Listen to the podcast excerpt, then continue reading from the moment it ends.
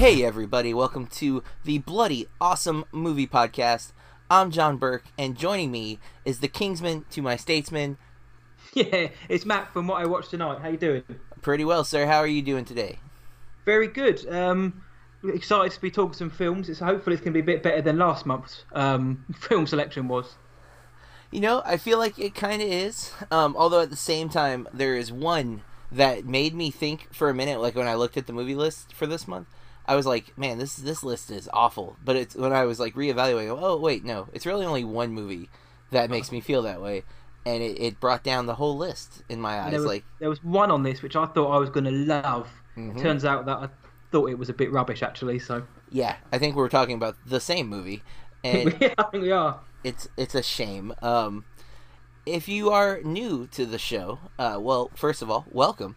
Um, but Bloody Awesome Movie Podcast, I am in the States. Matt is over there in England, um, where our president is currently, as we're recording this, or at least he's in. Uh, sorry, he's in the vicinity now. I believe he's in France today. He's already shared afternoon tea with Her Majesty herself. So and uh, Matt and I uh, get together every month to look at the movies just passed. So we're looking back at the month of May here uh, when we're recording this in June, and we're going to be talking about the four, what we have deemed the four big releases. Although May was a stacked month, right? Mhm. yeah, Um, it's the beginning of the summer movie uh, time. Even though summer really doesn't start till June, the summer movies have kind of flooded into May. Even now, the end of April, thanks to uh, Avengers Endgame um, and Avengers Infinity War last year. But uh, we've picked the four big ones, and we're going to review them spoiler free, uh, so that you can you know get ready to either go see them in the, if they're still in the theater, or you know rent them, buy them, or completely avoid them, um, depending on uh, you know how you take what we say.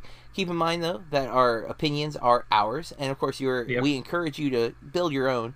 But if you've listened to us for a while and you seem to agree with one of us or both of us about movies, then you can gauge your uh, your time a little better.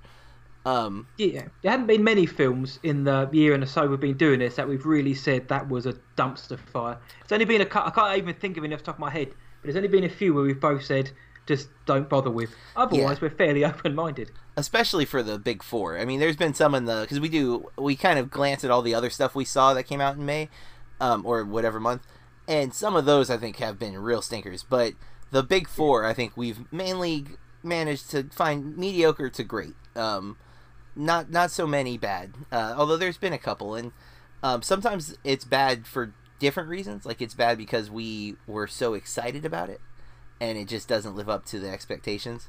So it feels worse than maybe it actually is, or maybe it Yeah. is that bad. I don't know. We'll We find all, out. we all saw Hellboy. Don't forget. Oh yeah, Hellboy was yeah. Hellboy was something, man. Um, I see. I, I was hopeful for that one. Um, I was kind of thinking, you know, I think what we might be witnessing though, is that the uh, the Stranger Things cast maybe should stick to TV. Yeah, I, I even have a note about that somewhere later on in the show. Yeah. So, you know, maybe like, or, or maybe it's one of those things. It's like just because you're great in one property doesn't inherently mean you're going to be great in other properties, and Mhm. you know, maybe that's another lesson in managing expectations that we need to do as a public. Uh, maybe it's not fair to expect, you know, just because you're good at one thing, you'll be good in everything that's even similar. But I agree with that, spe- especially with what we've got to offer this month. Yep.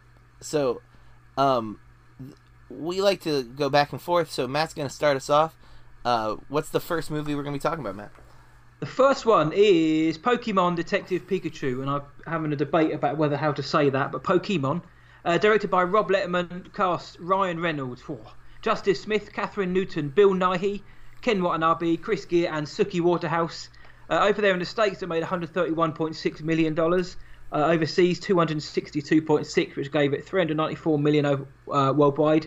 66% on Rotten Tomato and 53 on Metacritic. So And it should be noted that those numbers are as of recording because this is still in box offices in some places, so it could still make some more money. This is still out, so they may go up or down. Uh, mine's still yet to go on that tomato meter, so it may go up or down depending on my review. But um, I'll quickly start off by saying I'm not a Pokemon fan, so I haven't got the attachment of going into this with high expectations of having Bulbasaur and Muse and all that. Um, I don't know about any of that, so with all all I do know is a lot of people were talking about this making a billion dollars at the box office, and I spoke to John about this earlier on. The to- this total of 300 odd million isn't going to blow anyone's doors off, and isn't really, you know, sequel worthy if you're going to get there already. I mean, the film itself doesn't really set one up, I don't think, but um, it hasn't really done well at the box office, I don't think. But like John said, it's still out there. The synopsis basically a a detective goes missing mysteriously, and his young son Tim, who's played by Justice Smith, has to find out what happens. And along the way, he meets uh, the detective's former Pokemon, which is Pikachu, played by uh, voiced by Ryan Reynolds. And, and they also have Kathryn Newton sassy junior reporter Lucy and her Psyduck as well. So if you know what a Pokemon is, you'll know what a Psyduck is. Um, it's fu- for, for, first off, it's fun enough. It's got the the plot's fairly standard, and for me, the most of the enjoyment came from Ryan Reynolds' voice work. Obviously, it's a lot less crass than Deadpool, but there are some fun moments in it. His chemistry as Justice Smith was very good, and he's a lot better here than he was in Jurassic World: Fallen Kingdom. Um, going into it, I was slightly worried about Pikachu with a human voice, especially Ryan Reynolds, because he has got a very distinct voice, mainly due to Deadpool. But I thought he was really good. I thought it worked. I love the fact that uh, Pikachu's just a caffeine fiend. And the CGI was pretty good. Pikachu was awesome. It makes me want to have a Pikachu. Um, but I think for me, this works a bit better. You, you, I know you're more of a fan than I am of the world or the yeah. games anyway. But I think it works better if you have some kind of immersion or attachment to the world of Pokemon or the Poke world, because a lot of the references went uh, right over my head, and sure. I tried to view it as a fantasy film where you know you have these uh, strange and weird creatures which don't necessarily need explaining; they are just there in the world. But I didn't understand an awful lot of it. But I liked the performances. I thought Bill Nighy was he seemed like he was having a lot of fun, but it was for me it was it was better than middle of the road. I think I gave it a seven out of ten overall, but it was uh, it was okay. Well, um, I am a Pokemon fan, although I am, I can't say that I've been a Pokemon fan. Um, when I when the the Pokemon like first phase of popularity happened, I was in high school, so I was like, that's for babies. It's not you know for me. Even though there were people my age who were getting into it, I just shrugged it off. I didn't play the games. Um, I I didn't get into Pokemon until maybe four or five years ago. Um, mm-hmm. I had a student graduate who I wanted to stay in uh, contact with, um, so I started like kind of latching on to things he was interested in, so I have a reason to talk to him. So I got into uh, Magic: The Gathering, a card game, and then uh, mm-hmm. I got into uh, the Pokemon video game first, and I played the card game, um, and then a couple years after that, Pokemon Go came out, and it just exploded even more. I was already into it, and then Pokemon Go became a huge trend here in the states. Everyone was playing it. Huge over here and so I was, you know, playing that, and I still actually play Pokemon Go. Um, I just bought a Nintendo Switch in anticipation of Pokemon Sword and Shield, um, but I'm currently playing Pokemon Let's Go, in fact, uh, which is the kind of re rebranding of Pokemon Yellow, um, and uh, it's a lot of fun. So yeah, I definitely went in with different eyes than you did, as I was excited and. I love the character design of almost every Pokemon. There was only one uh, that I don't want to say because it's not technically a spoiler, but I feel like Pokemon fans will want to see the Pokemon show up that show up. Mm-hmm. And not have me tell you what's going to show up. I, there was only one design that I just thought didn't look enough like the regular character in the games and the properties. Um, and I, I couldn't believe that it was because they're almost every other one I think looks amazing. Even if it looks a little different, I think they look so cool. They're photorealistic. I just think um, they they look like you could hold like Pikachu looks like you could hold him and you could pet him and you would feel the individual hairs. He might shock you, um, but you know I I really love the look of this film. Um, I like the city. Uh, I think it's Rhyme City, which uh, now, Rhyme City, yeah. Um, I love the the design of the city, and if you're familiar with Pokemon, um, the game, they they do something very interesting because Rhyme City there is no Pokeballs, um, and there's no Poke battles. So uh, most of what you're familiar with with Pokemon is not here in the city. It does bring up some very troubling ideology issues that have always existed with Pokemon. Is that if Pokemon are the equivalent of wild animals in our world, isn't it Pokemon battling essentially dogfighting? And that has been a debate for a long time, and it does put a dark spin on the world, especially since now there's a city that has banned Pokemon battles. Um, really? I mean, Rhyme. Oh, sorry, in the film, yeah. Yeah, yeah, yeah. Rhyme City is like there's no, there's not supposed to be Pokemon battles. They're supposed to be like uh, an equal. They're your partner. They're your your. You're not gathering them all. You're you're you have one who is your like assistant essentially, um, and you kind of coexist more like a human pet relationship. Um, than what you see in the traditional games and stuff where they're stuffed in Pokeballs and they only come out when you want to train or fight them. Um, so you know it does put a dark kind of look if you if you come from that angle. The thing that I loved so much about this movie though was the similarity to another loved uh, hybrid animation live action movie from the '80s, Who Framed Roger Rabbit. Um, the two films share so much. Uh, they're both noir inspired. Um, both are detective stories. Although we flip the roles in the in Who Framed Roger Rabbit, the human's the detective, cartoon character is the uh, the one in need of a detective. Here it's the other way around. Pikachu is the detective. Um, Justice Smith is the kind of unwilling, pulled into this world of, of corruption. Um, and I love that. I'm a big fan of the noir genre, and um, I thought it worked really well here. Uh, I also enjoyed the performances. I I have been a fan of Justice Smith, although I won't fight for him with uh, Lost War- or um, Jurassic World. Kingdom. Um, I will. I, I like Paper Towns, and I, I also was a fan of. Um, I think it's Everyday that he plays a Yeah. kind of jerk character, but I liked him in both of those uh, films, and so I was all on board for him here, and I think he does a really good job. Um, I do feel like Ken Watanabe is maybe getting uh, used poorly this summer. You know, like he's typecast for sure, and I think he does good in the performance, but he's barely in the movie, and I feel like that's gonna apply again later on, um, in in another movie that we're gonna talk Yeah. about. But um, which is a shame because I think he's a great actor. I, like I really love him in Inception, and um, uh, I've seen other films, but that's the one that popped in my head right now, so I'm just gonna go with that. But uh, I think Pokemon Detective is definitely gonna be um, better if you go in with a Pokemon fandom because you're gonna, like you said, there's tons of little references. There's just in every shot, there's like a thousand things you could look at and identify. Like, oh my god, that's that. Look at that. There's this thing. And if you've never seen any of the Pokemon stuff, it's not going to mean anything to you. You're just seeing a world. I do think the filmmakers did a good job of creating a very immersed world without feeling the need to explain everything. And I think you can watch the movie as you apparently did without knowing everything and still be in the world. Like you get the gist of it. Um, Yeah, there's yeah. enough there to set it up, but it's not. They don't spend 20 minutes explaining every Pokemon's behavior. You know, it's just here's the thing, and everything felt uh, pretty organic. I mean, the plot's very straightforward, simple. Um, there's nothing like amazing or spectacular there. I think it works though, um, and I again I, I think it looks really great, which was something that we were concerned with when they announced this, and then. Uh, the Sonic the Hedgehog movie trailer dropped, and it, and it kind of showed how wrong they could have gone.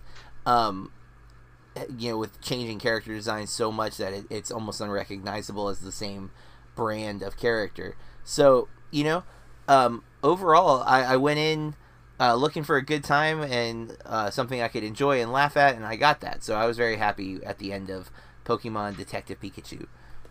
So that's all you need. If you want to, if you, a film like this, you want to come out of the theatre and you at least want to have enjoyed yourself, even if it's not the top ten, top twenty of the year. You want at least want to have a good time. Um, I guess to be on your point, let Rob Letterman did kind of set the stall out very early on. He mentioned obviously the no Poke bat- Pokemon battles and whatnot. Now, I mean, they pretty much got that out of the way in the first five, six minutes of the film, which for someone like me did help. So I kind of knew it wasn't going to be like watching the animated series on on the TV or anything like that. It was a completely different kind of thing. But I haven't actually looked into this, but I don't know if, if you have. What are do you know what the fans are saying? Like the die-hard Pokemon fans are saying? Are they uh, into this or are they kind of shunning it like Star Wars fans do the Last Jedi? Well, if you're gonna go by box office, I, I would say they're not flocking to it. Um, We there's evidence to support there are far more Pokemon fans out there than the box office indicates. Some Um, of them might be too young to watch the film. maybe it is. It, it's not totally kid friendly. I mean, it's mainly kid friendly, but it it, it deals with uh, some dark themes. Mhm. Um, he does curse a couple of times as Pikachu, which is funny. Um, and it's definitely kind of a nod for the Deadpool fans out there. Yeah, but it's Um, not too much though. Yeah. No, it's not too much, but it, again, like if you're expecting the cartoon um, Pokemon, like cartoon level of family friendliness, I don't think this movie does that. Um, And it deals with some you know darker themes. Uh, themes that kids could relate to, but which I'm okay with. I feel like modern day we try to we try to protect our kids maybe too much with animated stuff because you look at some of the 80s animated stuff like the stuff I grew up with like Who Framed Roger Rabbit I saw opening weekend as a Yeah, kid I mean, that, that movie deals my- with murder and My daughter's three, and this weekend she's watching The Exorcist. So I mean, she doesn't know that yet, but it's just getting to grow up quickly, isn't it? I mean you know if there is a family movie that exists The Exorcist is it Yeah, but exactly. It, it tells you how not to bring up your kid. But uh, Yes. no, we're just just for the parents out there. She's not watching The Exorcist. yeah nobody call him in or report him um Yeah, please don't report me. but uh yeah you know i feel like this movie it, it- the the younger audience maybe is being held back from it um i think too like uh having ryan reynolds attached he is I, I like i'm a fan of reynolds. I tend to Yeah. like him in almost anything. There are other people who feel the opposite who can't stand him think he's kind of obnoxious. Um i i don't get it. Like he cracks me up. I watched deadpool 2 with my wife last night on hbo and I've already seen it a couple of times, but like I still, I, I once I started watching it, I was just hooked in. He cracks me up. I find him to be hilarious. He's kind of he's kind of found his niche now, hasn't he? Because he's he's done stuff before, which which admittedly wasn't particularly very good. But as Deadpool, as characters like this, he's kind of found his box office draw, kind of, and it works for him because he's naturally a funny guy. Um, he's a handsome guy, so underneath that mask and behind a Pikachu doesn't always help. But um, he's becoming kind of a I wouldn't say a box office draw because. You know, people aren't flocking to see this because of Ryan Reynolds, but um, Yeah. the Deadpool films make a lot of money, and I think seeing his name attached now, we will get a few more people in because they may because you kind of know what to expect now with a Ryan Reynolds film, kind of. Yeah, and I, you know, I don't know if people are holding back because of that. Maybe it's Justice Smith isn't a big enough draw himself since he is the face of the movie. Like maybe Yeah, yeah. needed a bigger uh, teen actor for that role or twenty something actor. And I want Um, to say Kathryn Newton's also she's she's good in this film. I like her, and I like Tyrion. She's been in things like Three Billboards. She was in um, Blockers as well last year. Yes, so she's getting yeah. and um, Ladybird. I want to say so she's been in some big films, whether she's been in prominent roles or not. But I thought she was good in this film for the Um, kind of smaller role she had. And I want to throw out poor Suki Waterhouse, uh, who gets kind of a thankless task of not getting any dialogue. Um, I've seen her in a few things, and I tend to like her. Uh, so I, I was excited when I saw her name, and then like when I realized who she was in the movie, I'm like, well, okay, I guess she's in the movie. like, Yeah, she's not in it's it very a stretch much. crediting her in the film, but Yeah, but you know, and I, I always like Bill Nighy. Um, Yep, two good British actors there, so Suki and Bill. and yeah, you know, it, it's it's a good movie overall. And again, I think it's the kind of the modern day Who Framed Roger Rabbit. Um, obviously, it's easier, I think, for them to add the animation in uh, than it was for what they did Yeah. with Framed Roger Rabbit. But um, and to give you know Robert Zemeckis, who I think is totally lost his mind now with the movies that he's making. uh, that movie and and that little run he had in the '80s was just so strong. Obviously, he's had bigger movies since then. Um, but And Welcome to Marwen. yeah, and then he had the recent Welcome to Marwen. But um, he's always liked to experiment, and so he did that early. And uh, I love seeing that kind of throwback, even to like the lighting in this in this film, and um, it, it's got the noir vibe so so perfect. Uh, I, I really do enjoy like when we first meet Detective Pikachu. That whole sequence is, is something out of uh, an Yeah. old noir film. You know, it's just Yeah, it's, yeah, yeah. it's really great. Um, It is framed like that. You're right, the framed. But the, yeah, the, just down to the shadows and the lighting, it does have that kind of real vintage throwback feel to the classic noirs. Obviously, I'm not saying it is a classic noir, but it does have No. those nods to it, which is good to see. And, and, and I hadn't really thought about the Roger Rabbit um, uh, similarities as well, but now you mention it, you can see it. But yeah, I bet it was a lot easier to insert Pikachu in than it was Roger Yeah. and Jessica and all that. but still time consuming. I mean that to do all the Pokemon because there's scenes where there's like yeah. 40, 50 Pokemon on screen at a time, and think of all that's added. You know what I mean? So like all of that had to be created, and they all look great. Even in those, they're not even doing anything. They're in the background, and they still look amazing. Like they they didn't just like slap a blurry object in the background because it's in the background.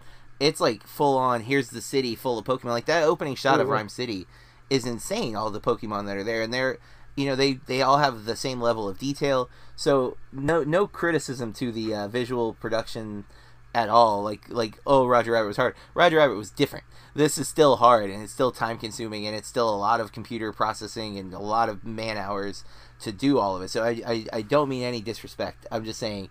Uh, that you would have had to rotoscope the entire Who Framed Roger Oh, Rabbit. yeah, the, the technology now makes it less Yeah. of a thankless task to do it, but it's still anyone who does visual visual work or animation is uh, you get big respect because that's a hard job. Yeah. And especially when it's put on such a big canvas for so many people t- to essentially tell you it doesn't look very good.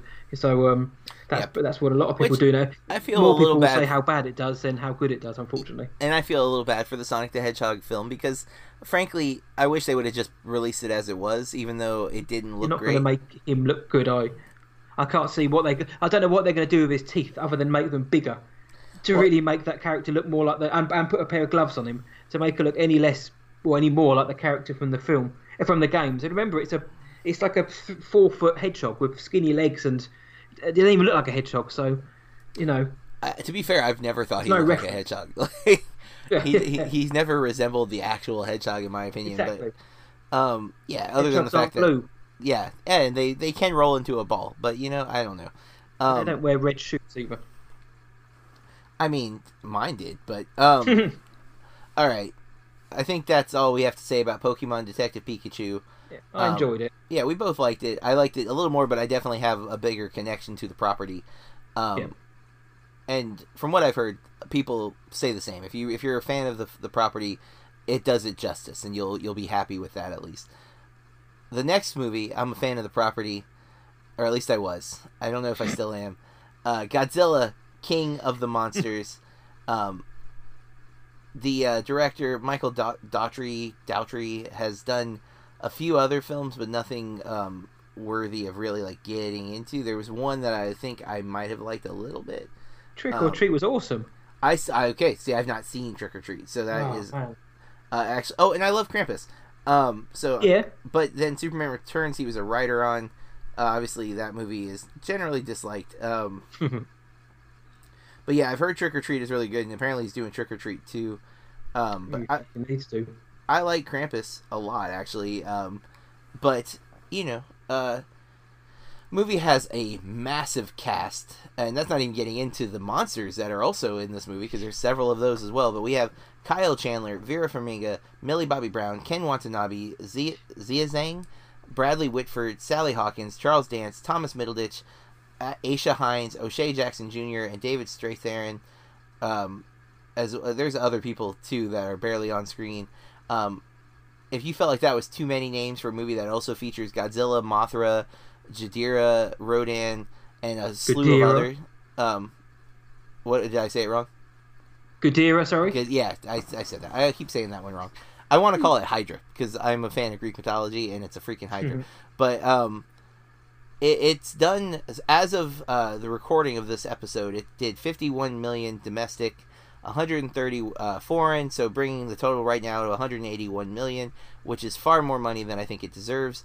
Uh, its Rotten Tomato score is sitting at 40%, Metacritic at 48, and this has gotten a lot of internet backlash uh, from the fans of this movie, um, you know, mocking critics, and and the funny thing is, I keep seeing references to like the critics as though the critics are complaining that there is not enough human um, elements and i don't feel like that's what the critics that i've seen including my my own opinions it's not that there's not enough it's that there is so much and it's bad. It, the human drama in this movie is so god awful the writing is horrible. I don't know like if they just it feels like they just pulled lines from any movie ever and dropped them into this. They cram this storyline into the 2014 uh, Godzilla film, where like they literally superimpose the 2014 movie in the background. Um, Yeah. We get the Halo drop, which was like the coolest shot in that freaking movie. You know, the the guys parachuting with the red lights. It just looks amazing. We see that in the background. We we meet Kyle Chandler and Vera Farmiga, and they're looking for something, and it's it's it's so mind blowing how bad they they drop the ball in this movie. um, because you do have this great premise, and I I have issues with the visuals in this film, and I had a little bit with the 2014. I don't know if buildings would have this much smoke and ash if they were destroyed because I've been very fortunate not to. I know that when 9/11 happened, there was a lot of ash and dust, and uh, so I I can see maybe the world looks like a Zack Snyder movie. But- but I don't like it. it. It makes it so so muddy and and not appealing. It's one of the things I love about the old Godzilla movies is the clarity of the the fights. Like yes, they're clearly guys in suits, and yes, they're clearly standing in fake little worlds, but at least you can see what's going on, and that is really what Yeah. I'm watching it for. Um, that was one of the things that I did like about Pacific Rim Uprising versus the original Pacific Rim. I like both movies. I do. I am a defender of Uprising, which just further proves to me how bad this movie has to be because most people hated Uprising. I am a defender of it because all I want is cool robot fights or cool kaiju fights or the combination of both and I'm content. Like the story surrounding it just needs to be there to tie it all together, but it needs to be simple and eloquently done. This movie feels so forced and like none of the characters seem to be on the same page of what movie they're in. I don't know what Thomas Middleditch's character was doing in this movie, and I like him. Big fan of Silicon Valley. Um, he was in an uh, indie film called Untangled last year that I watched and reviewed. I, I actually liked that quite a bit. It's one of the few random indie films that get shoved at me that I, I picked up and was like, hey, this is actually pretty solid. Um, here, like, there's there's a joke about the monsters having sex early in the film that Mhm. just feels so out of place and like like wait when did that happen? You're saying they're all sleeping. When did you get video footage of the freaking monsters having sex? Like what is happening in this Weird freaking movie? so the biggest to me of all the criticisms that you can levy at this film it's the the fact that O'Shea Jackson Jr., who has stolen the show from every film he's been in, like every time I've seen him in anything, he's very rarely the lead, but every time he's in something, he is the best part of that something that I've seen from this year's Long Shot, which we'll talk about towards the end of this episode. Um, last year's, I think it was last year's Ingrid Goes West. Uh, he's in obviously Straight Outta Compton plays his dad. He's great in that. I don't know if he steals that movie, but he's a part of a great ensemble in that film, and he he works. Den of Thieves, trash movie. He is by far the best part of it. Yet in Godzilla, he's almost a blip. He's like not even in the movie. Yet he's in the movie a lot, but they do not use him at all. Like he's somehow the soldier that is in every battle. I don't know how because there's no sense of, of geography or time in this movie. They people just go places. Um, they're they're always where they need to be. Uh, apparently, you can travel the globe in like 20 minutes. It, it's none of it makes sense. Uh, none of it, zero sense is made in this film. Um, I I I can't believe it's over two hours on top of everything else. Like this movie should have been an hour and a half. Trim down the human cast to maybe five people. Keep a very simple story that this is that what they're going through during the events of this thing. I don't know why they feel this need to make this bigger mythology. Um, there is a shoehorned in environmental like like plot line. It's like okay, we get it. Yes, our world is dying. It's our fault don't don't just throw it out there to like that's a real issue. If you want to make a movie that's about that and how you know godzilla and these monsters represent mother nature like getting back at us make that movie. You can't throw it in as just like a sidebar like oh yeah this thing. Okay let's get back to the human drama. Like no. That's too big of a thing to just let it be this hanging point. and um i honestly i don't think any performance is fantastic in this movie. Um I, like I, I, Kyle Chandler feels like he's playing the same character he was in, in Manchester by the Sea.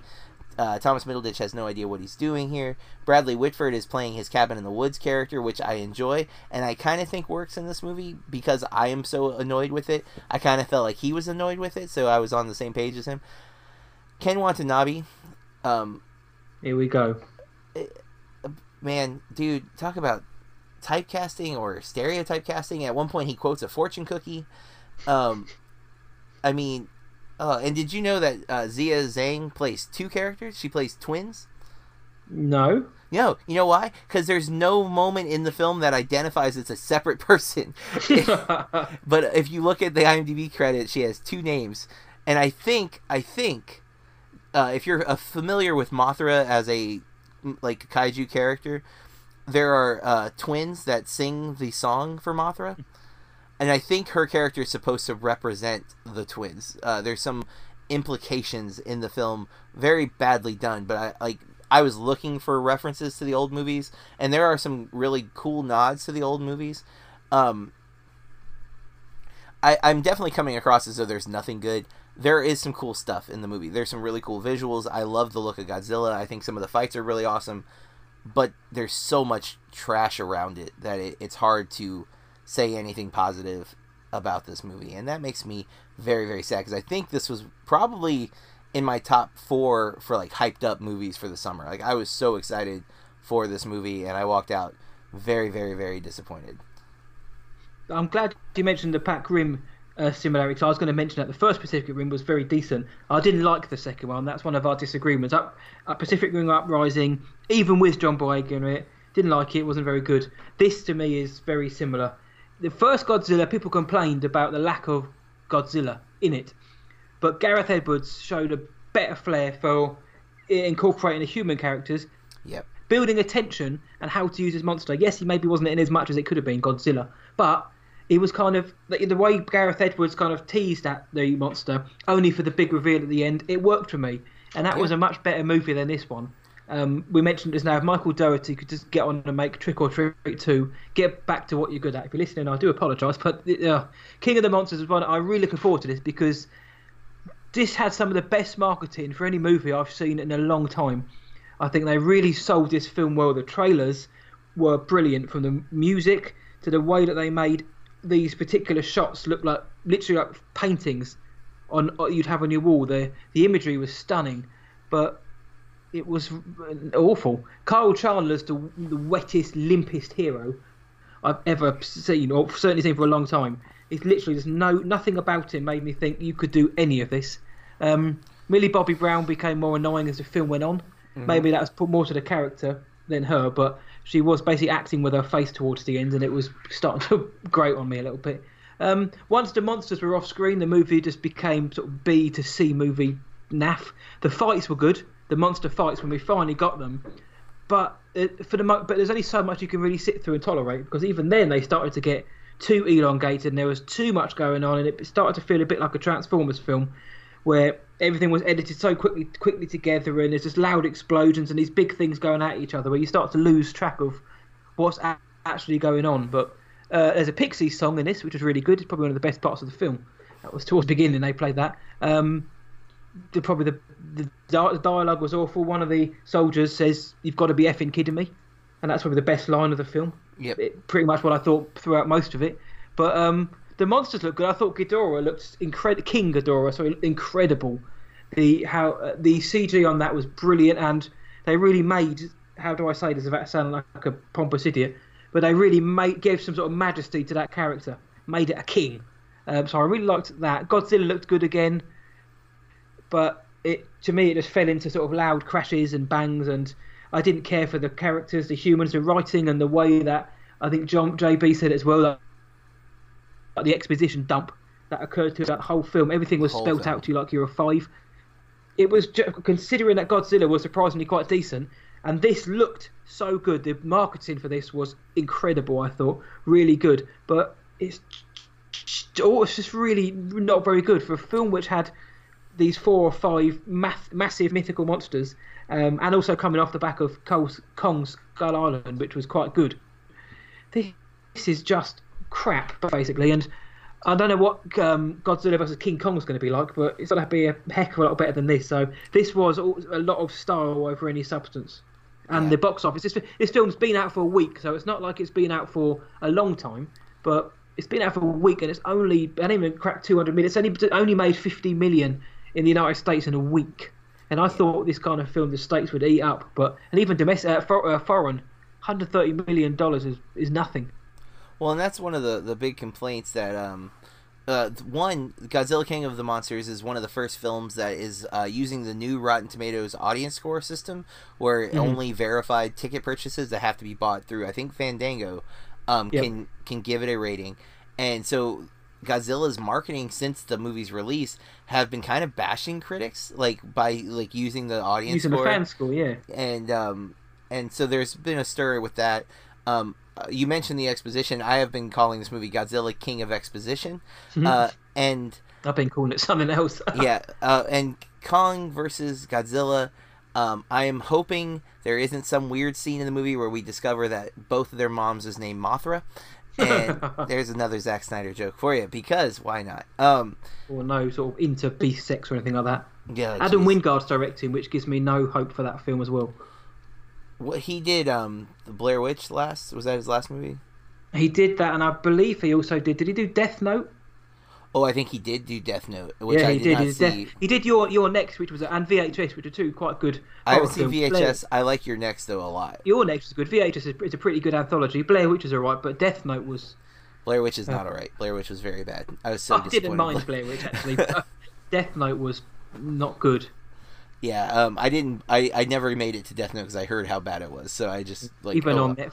Yeah. Yeah, yeah. That you know what? That happens a lot more. uh, Considering I've had Netflix for probably like ten years now. Like I've, I think I've had it almost consecutively since it's been a thing, uh, like to stream.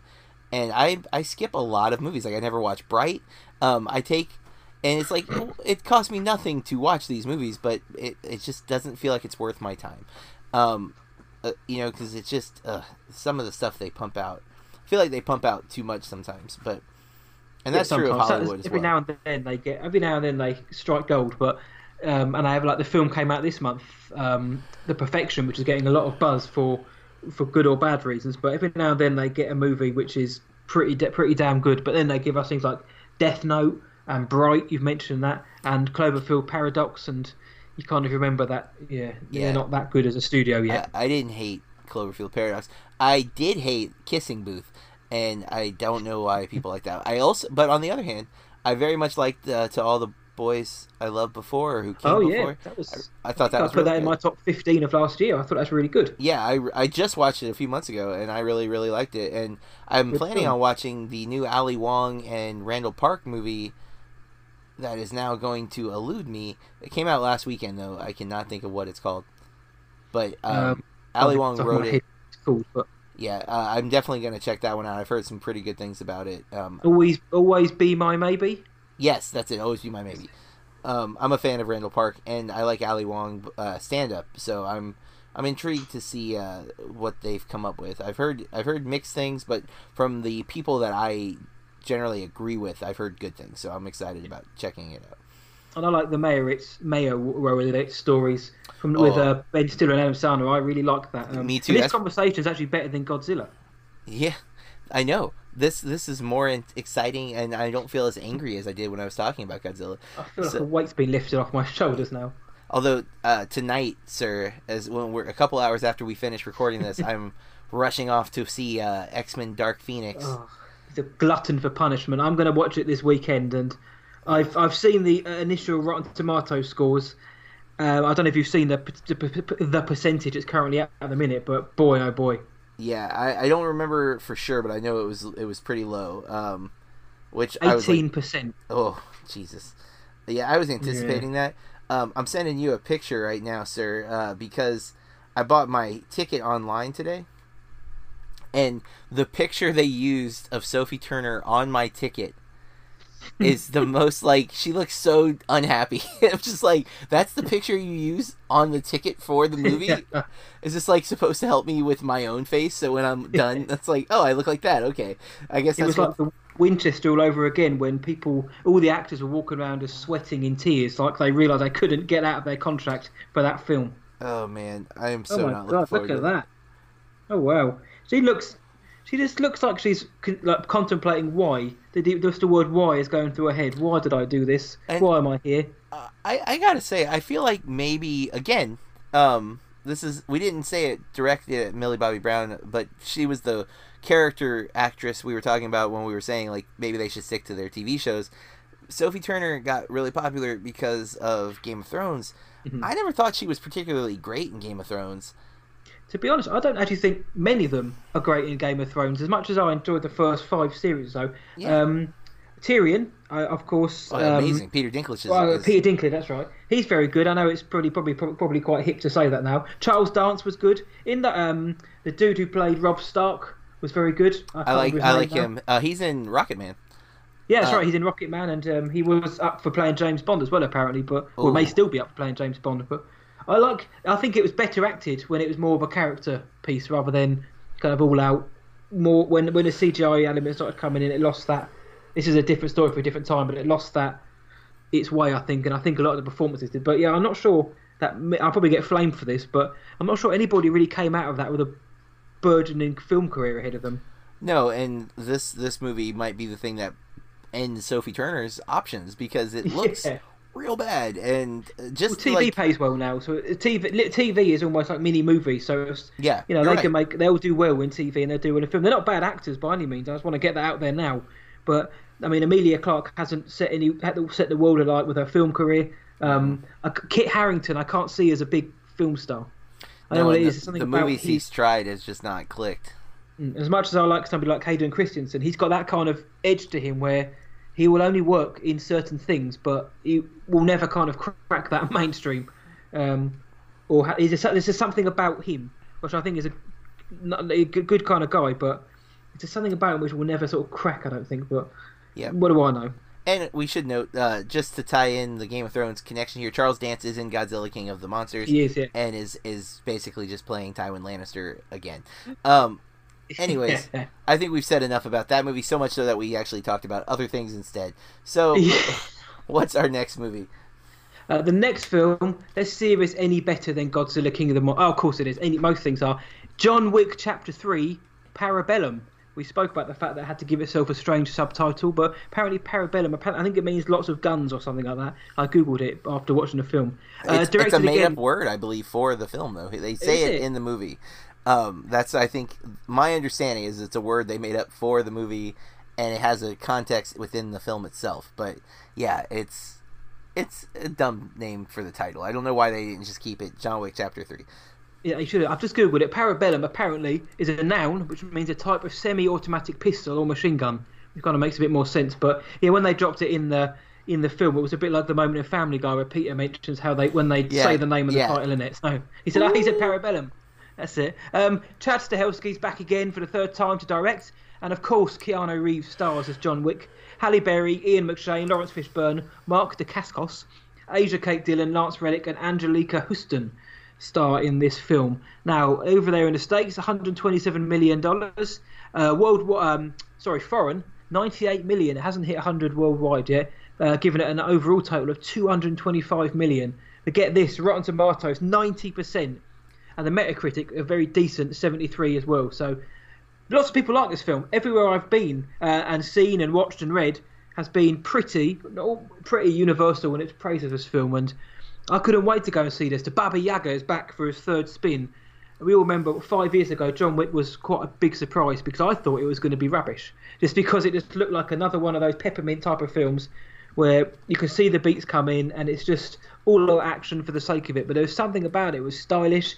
It had Keanu Reeves in it, which is always a win almost. But he embodied that role, and it was quite a small assassin tale. Uh, Chapter two was a good sequel. I thought a very good sequel actually. And now, of course, we get this third film. There's no point going into it because you know what you're going to get. You're going to get some kick-ass action. Keanu Reeves being a boss, that CD kind of noir aesthetic again, again, and you get all of that in spades. Plus, Halle Berry shows up to join in the whooping, and she's quite good as well. The thing is, though, JB, and this mm-hmm. is where we're going to differ slightly. The thing is, it's all a bit samey for me now. That's but that isn't to say I didn't enjoy John Wick three because I had a blast with this film. But something was missing this time around. There was a spark missing, and I don't know what it was. I mean, I've I've mentioned it before, and I've mentioned my review, which will be going out later today or tomorrow. But there's something missing for this film. Like it's bigger, but it's not any smarter. Like everyone, everybody is an assassin. Wherever John Wick goes, mm-hmm. Mm-hmm. everybody's assassin. Everybody. The, exactly, the first movie was great because we only saw a handful of the bad guys. John Wick had the the aura about him. He was the Baba Yaga. He was the boogeyman the thing that was in your nightmares, the things you tell your kids about. Now he's just an absolute wrecking machine who's indestructible, which kind of takes some of the fun out for me. Even though I'm fully aware these movies are designed to be OTT, there's nothing about John Wick which is realistic. But um, that kind of side of it, there was something missing where where there was no respite, and I don't know, it just didn't feel right. John Wick doesn't seem feared anymore. He just seems like someone everyone guns for, and it, it just didn't it didn't really seem to go anywhere for me. But you do get to see John Wick going mental on a horse, which is always, which was a cinematic highlight of the year for me. There's some good kills, inventive kills for some objects you wouldn't associate with oh, yeah. a bloody massacre. The choreography is very good again. Um, again, the visuals look good. I like Tyler Bates' soundtrack. There's a Bush song at the end as well, at the end credits. So uh, Shout out to Gavin Rossdale for being English and handsome.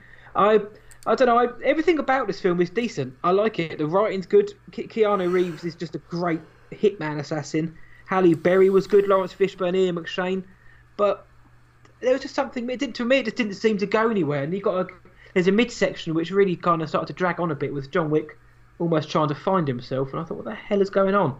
But as a chapter four is confirmed, and I really hope it does something a little bit different. I don't know what, but they need for me they need to shake it up a bit more because another film of John Wick taking on everybody in the world isn't gonna for me isn't gonna cut it. As much as I enjoyed this film, and I'm not putting it down in any way, the only thing missing for me was a kind of spark which made chapter one and chapter two so good. But I, I enjoyed this film a lot. I just wish it had that extra bit to it. But I've got a feeling I know which side of the line you sit on.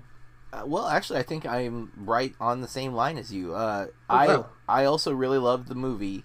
I had a I had a mostly good time watching it, but even while watching it, I was struck immediately by a, an issue. Um, I I do feel the first film wants to feel grounded, like an under underworld within the world we live in. Um, like this is a real thing. This really happens, and it's small enough where you could buy into that. Yeah. And then they they explode the world out maybe too much in the second film. Not so much with the continental thing. I, I would totally believe that there's an underground like you know world of criminal activity that has all these operations. But mm-hmm. at, there's a point in the second film where we Ian McShane's character says something and the entire Central Park basically stops moving and looks at him and John Wick. Yeah. And you're like, "Wait, everybody's an assassin? Like everybody?" Yeah, and exactly. um and this movie takes that farther. Okay, I'm willing to allow this movie to have gone from its small indie film to this kind of crazy over the top, you know, insane world. Fine, I'm okay with it. I- will let it be. Um, but what I noticed that bothered me with the change in that is that John Wick's philosophy on fighting changed in this movie. Mm-hmm. And if you watch the first films, there are an endless number of bad guys, and he dispatches them all quickly and efficiently. You know, if he doesn't have a weapon, he will take their weapon, use their weapon to kill them, and then move on to the next one. Here, we get far less people in a single fight because he doesn't kill them. He it's it's more like a traditional Hollywood fight mechanic where mm-hmm. you know, you throw him on the ground, you take out now you fight this other guy, you take him to the ground. The first guy's now back up and fighting you again, and it goes for a really long time. Yeah, that was not how the first two films handled the fights. He killed everybody. Was it way too many people? Yeah, probably. He probably killed way too many people for it to be feasible that this could continue. But in this movie, they changed to a more traditional Hollywood fight style, and I it kind of bothered me, and it didn't it didn't feel like the same character that I watched for two movies. And I'm willing to concede he's he's a little more tired, he's a little more weathered here because of what happened in the second film. Fine. It takes it takes place straight away uh, right after, doesn't it? It picks up right away. Yes, right away. So fine, maybe that's the reason, but it didn't feel like that was the reason. It felt like he was mm-hmm. making decisions where he wasn't picking up their weapons. He was like just throwing their guns to the side and then not killing them. At least early in the movie, and it was it was kind of bugging me. And you also you get more like boss fights. Like it felt it feels even more like a video game.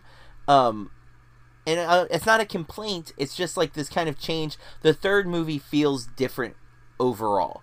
I mm-hmm. still liked it. I still had a good time with it. There are some amazing action set pieces in this film, um, and the way they're shot only makes them even more amazing because there are wide shots. You see what's happening. These things are actually real. Apparently, uh, there's a sequence you see a hint of it in the trailer with dogs being involved. Halle Berry's character mm-hmm. has these attack dogs those are real dogs like in every scene they're not one time supposed to be cg dogs they're supposed to actually be doing what you are seeing on screen and that's freaking insane yeah.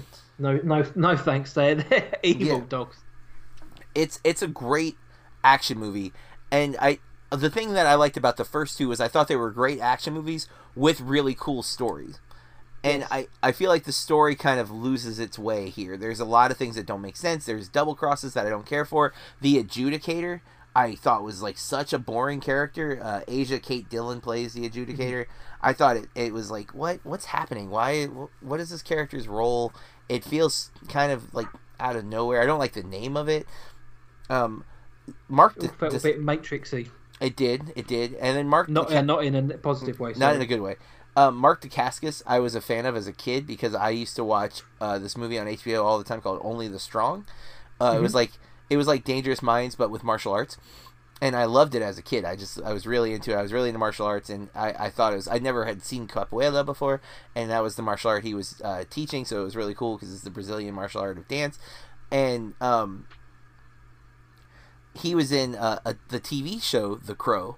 Um, he was the Crow in the TV series. I watched that, and then uh, years ago, he became the uh, the chairman on Iron Chef America here on the Food Network.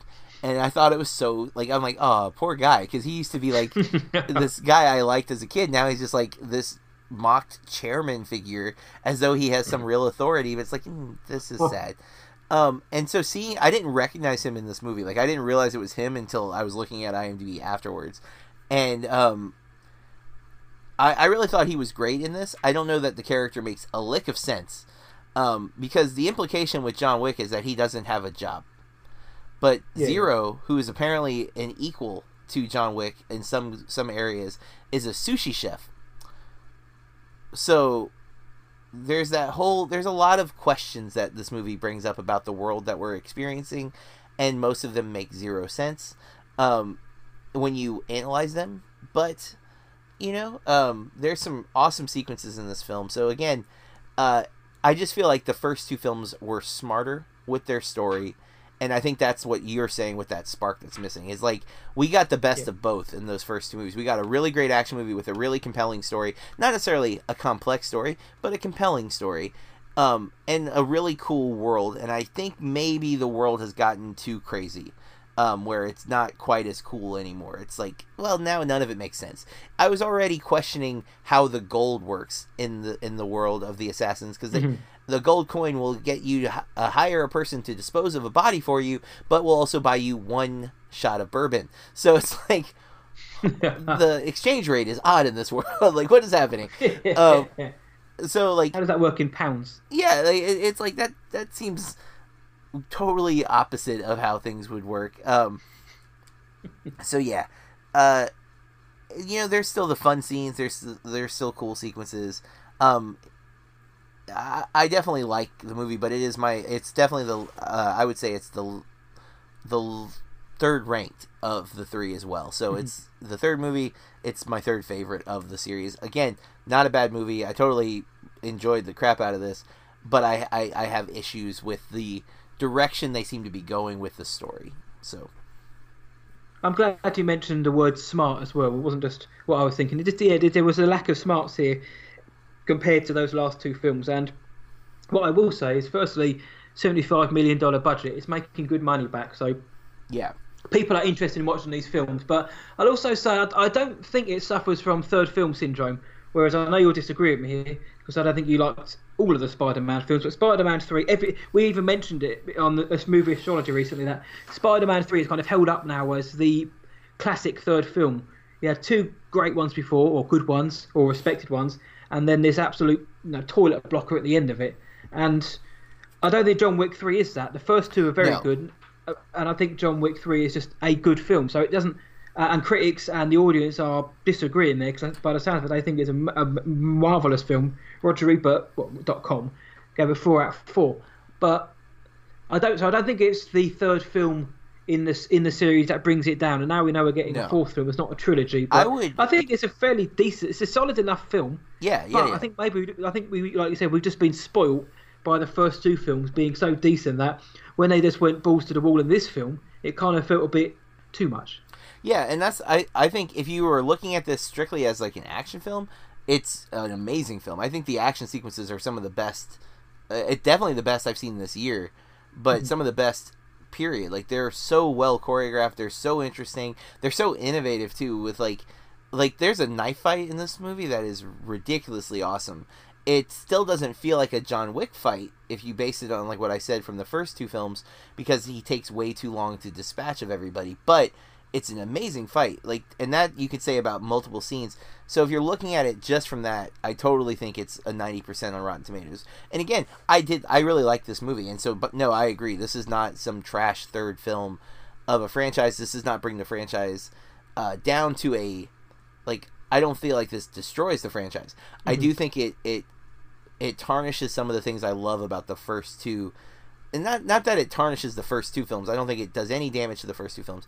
It just didn't bring as much with it to the third film. Like it feels like there's something missing, like you said, that the first two films had that this one's just off on. And I'm not I'm not 100% sure if they could have gone if they could have kept that up. Maybe it's an unrealistic expectation to have three amazing like crazy films like that because the 1st mm-hmm. two were shocking. You know, again, the first film story is simple, but it's the allusions to the world that he lives in that is so yeah. interesting and so cool. And even the uh, like the history of the Baba Yaga, like what is his deal? There's myth. He's a myth within his own world.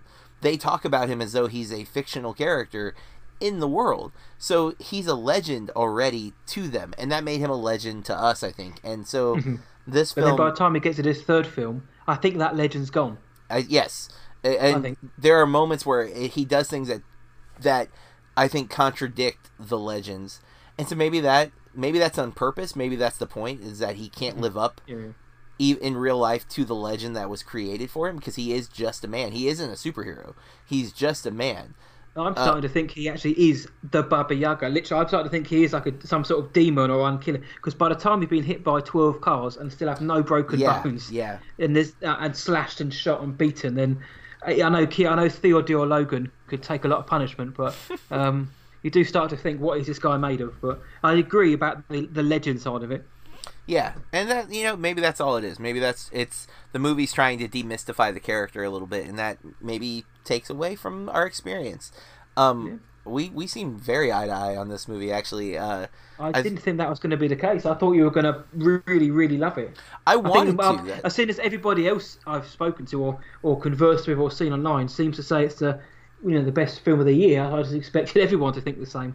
And I thought I'd be the guy again who was contra- contrarian. But I'm glad to hear that. I want to say though, I, it's four and a half out of five stars. Where, but the first two movies are five stars for me. Like both of the first two films, I've given five stars. This one, four and a half. So oh, that's that's not too. I think I gave it seven and a half out of ten. Okay, because so... it felt a bit too samey.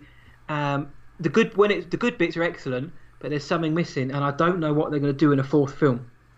Yeah, well, I mean, I, I was I went into this expecting it to end with this, and I was a little surprised that it ends alluding to a fourth and now confirmed fourth film, um, and probably more. It, it and that bothers me because I do feel like it, we're getting diminished returns, and I do think the world has is blown out into something that's just not feasible anymore. Like mm-hmm. it's too big, it's too massive of a world. Um, but yeah, uh, all right, John Wick Chapter Three. Um, we uh, liked it, but not as much as I think both of us had hoped and anticipated.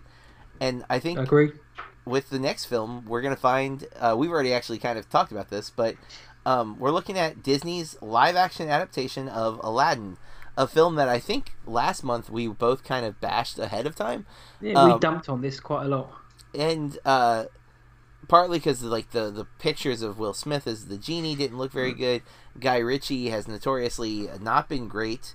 Um, and then the uh, the the movie, as I just mentioned, Aladdin is directed by Guy Ritchie, stars Will Smith, uh, Mena Massoud, Naomi Scott, Marwan Kenzari, Navid Negahban, Nasim Pedrad, and Billy Magnussen. Um, oh, handled. I think I nailed those names. I'm not 100, percent uh, but uh, domestic 190 million um, and some change, 264 foreign, so over almost 500 million for a movie that everyone was kind of expecting to not be great. It has a 56 Rotten Tomato um, and a 53 Metascore, and uh, I went in with this. Um, my wife and I went to see it, and uh, I kind of walked in expecting to be miserable the whole time. um, the trailers had me feeling that way. I thought the trailers looked pretty bad.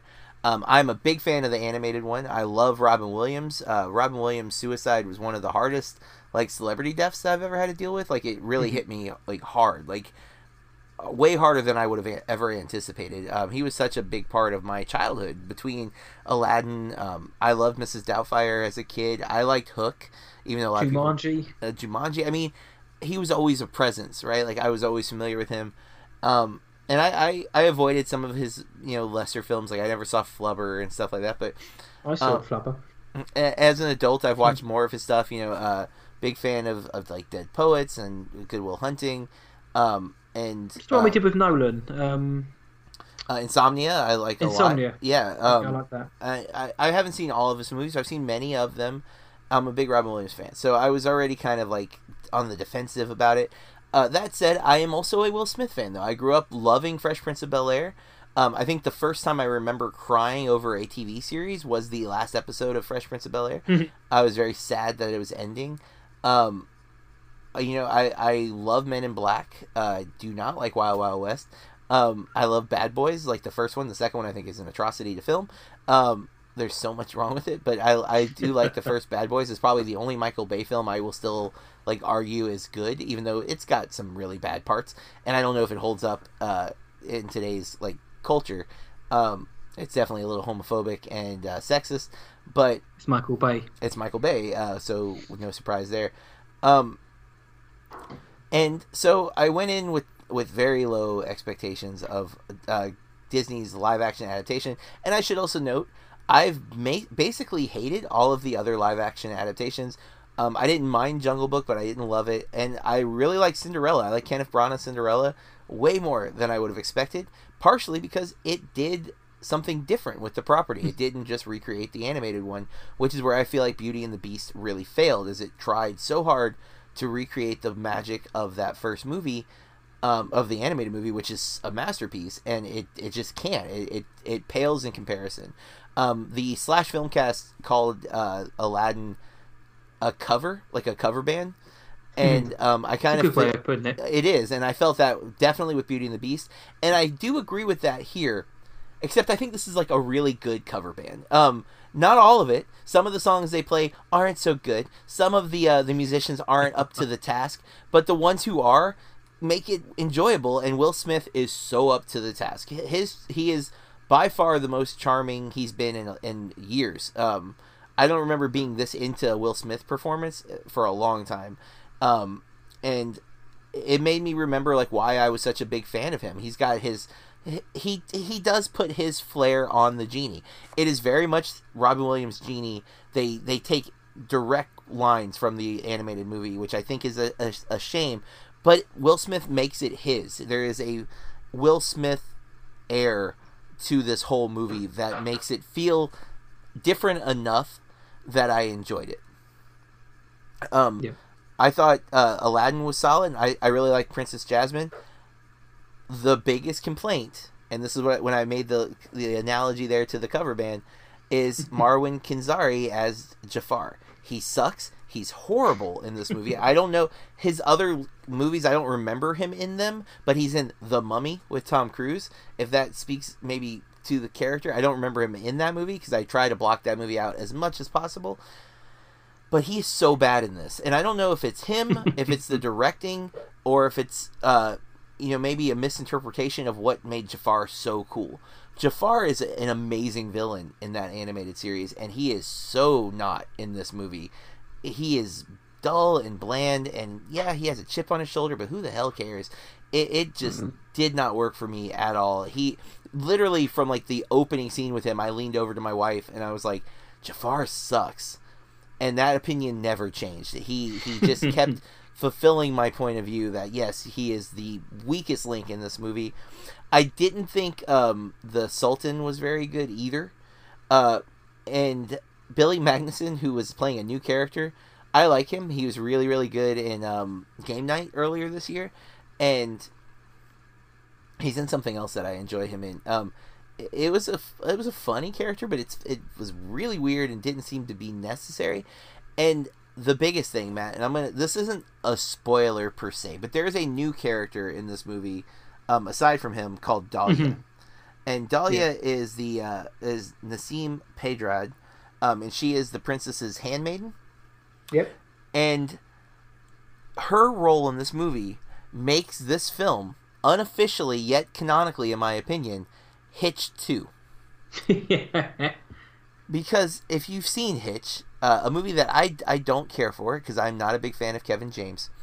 Um, Will Smith is a uh, matchmaker of sorts. He helps train a guy how to get girls.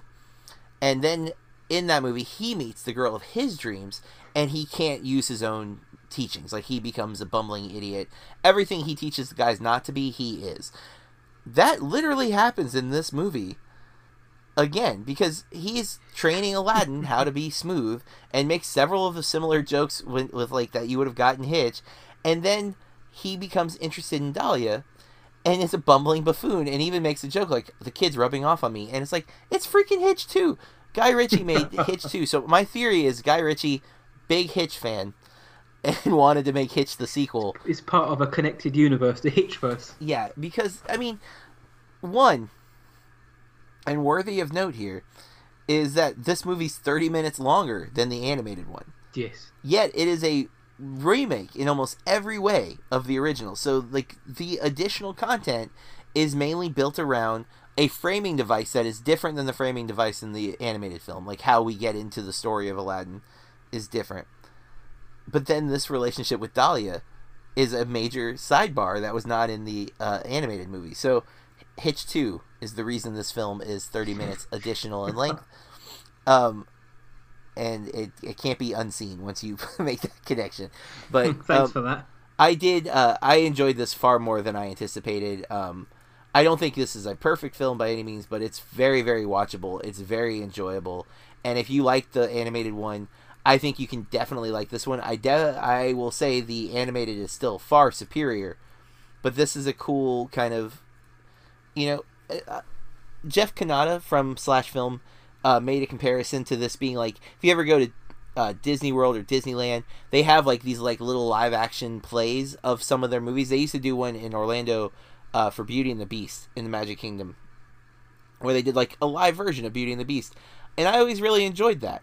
And I think if you enjoy those type of things, you can enjoy this movie at that same kind of level. It's not going to be mind blowing or, or amazing, and I do think there's some editing issues where things feel a little choppy. Some of the cinematography is way too rapid or it's shot too close for certain moments. And Ritchie makes this choice to speed up the uh, that opening chase scene at the end. Like it just gets like double speed for some reason, and I, I thought that was stupid. I, I don't I don't know why he went with that.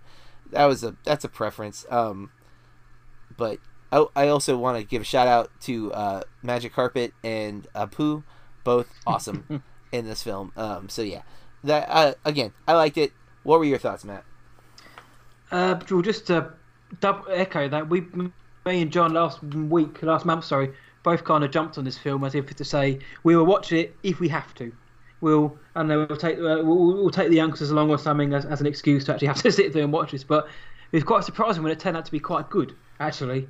Um, not top ten, not top twenty, doesn't need to be mind, but it was surprisingly quite good. And you mentioned Guy Ritchie, and I know we've spoken about this off air, but what made this film quite good was that it didn't feel like a Guy Ritchie film for me, which was excellent because I haven't really been a fan of his work since literally since about the year 2000. The Man from Uncle was decent, but it, the only really good film he's done recently nobody saw.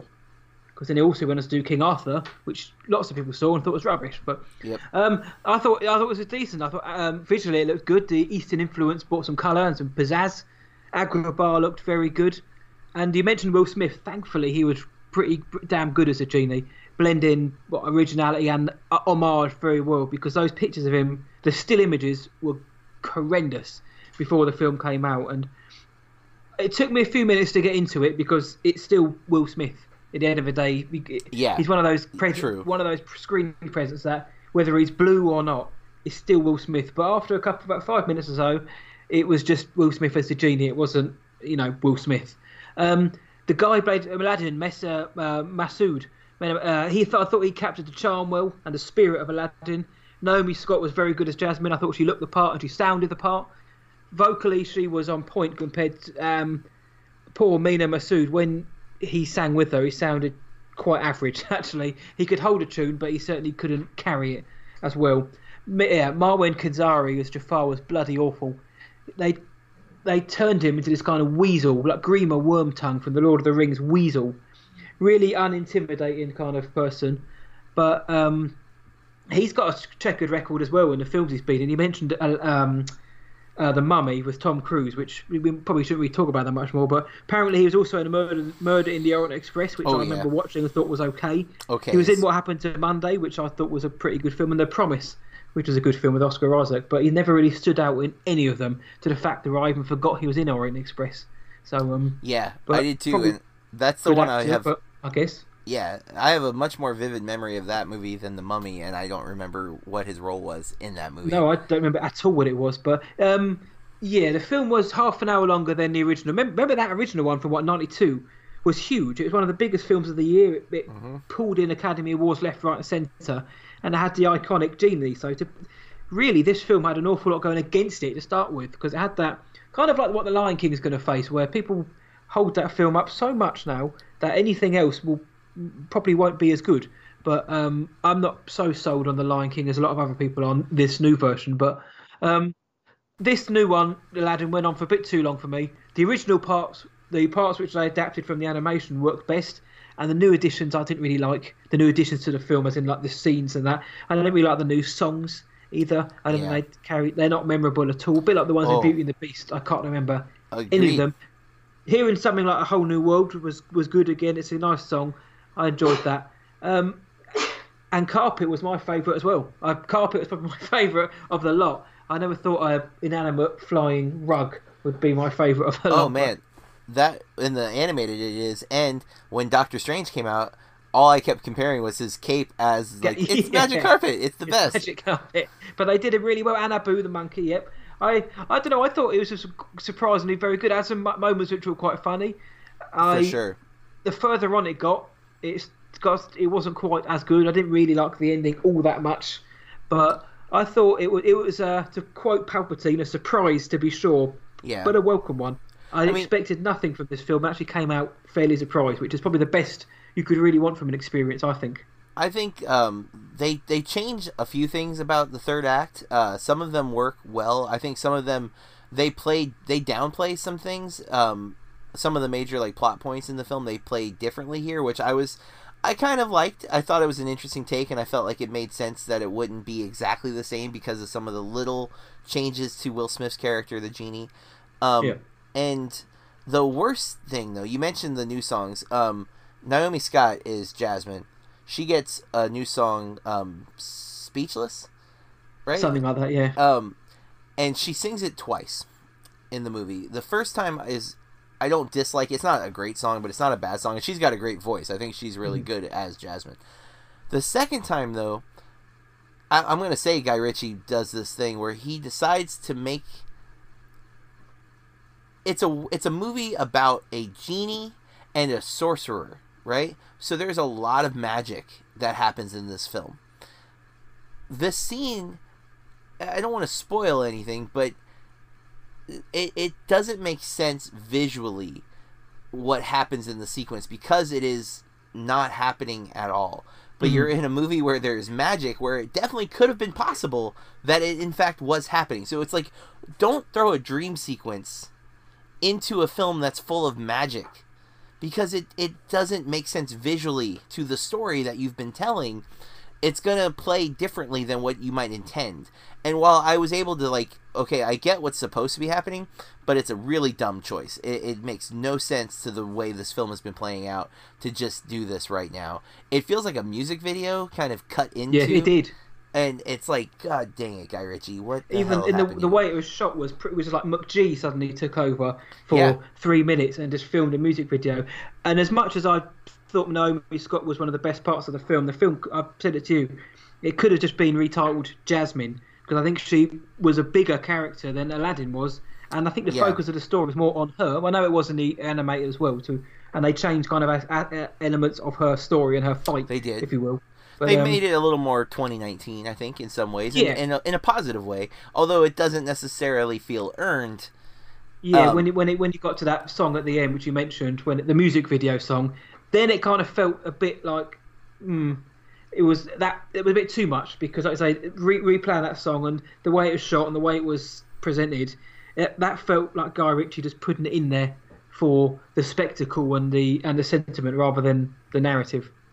Yeah, exactly. Like just to appease the uh, the women out there watching, like, hey, look, I'm I'm hip and cool, and I get girl power. It's like mm, I don't think you do. And, and you didn't uh, need that because the character herself was doing that by mm-hmm. her, but anyway, which was which was but for someone like I'm not a woman, I probably guessed that, but I thought that I thought the way she was presented was much better when she was you know just being herself and fighting the good fight rather than the music video section. Yep, yep. And I do if you um want a more in-depth review, I think listening to the slash film review is uh, interesting because they they also get into the issue of Agrabah being this fictional um, country that's kind of an amalgamation of uh, Arab country, Indian culture. Like there's so much like hodgepodge of cultures meshed together that while it's it, it's definitely problematic at the very least, and I think their discussion of it um, is much better than what I would be able to offer now. Um, but it was things that I had not considered previously, um, and I, I, think it's it's a worthy uh, issue because I did note while I was watching the trailer, I'm like, there's parts of this movie that look very much like a Bollywood film, and I don't mm-hmm. know if Guy Ritchie gets that. You know, I don't think this is a Bollywood story but I, I kind of am wrong because I Agrabah is a fictional place that is kind of a hodgepodge of all these different cultures. So it's not necessarily that Guy Ritchie did wrong, but maybe it's just a problematic idea to begin with because you are blending so many cultures together in a way that is represented to be a singular culture. You know what I mean? So like so someone who isn't familiar with the different cultures may not be able to pick out each of those things. So again, I'm not an expert on this and not trying to to to be, but I think the slash film uh, podcast on Aladdin does a good job of uh, bringing that up. So if you're interested in hearing more of that, um, free shout out to those guys. Uh, great podcast in general, but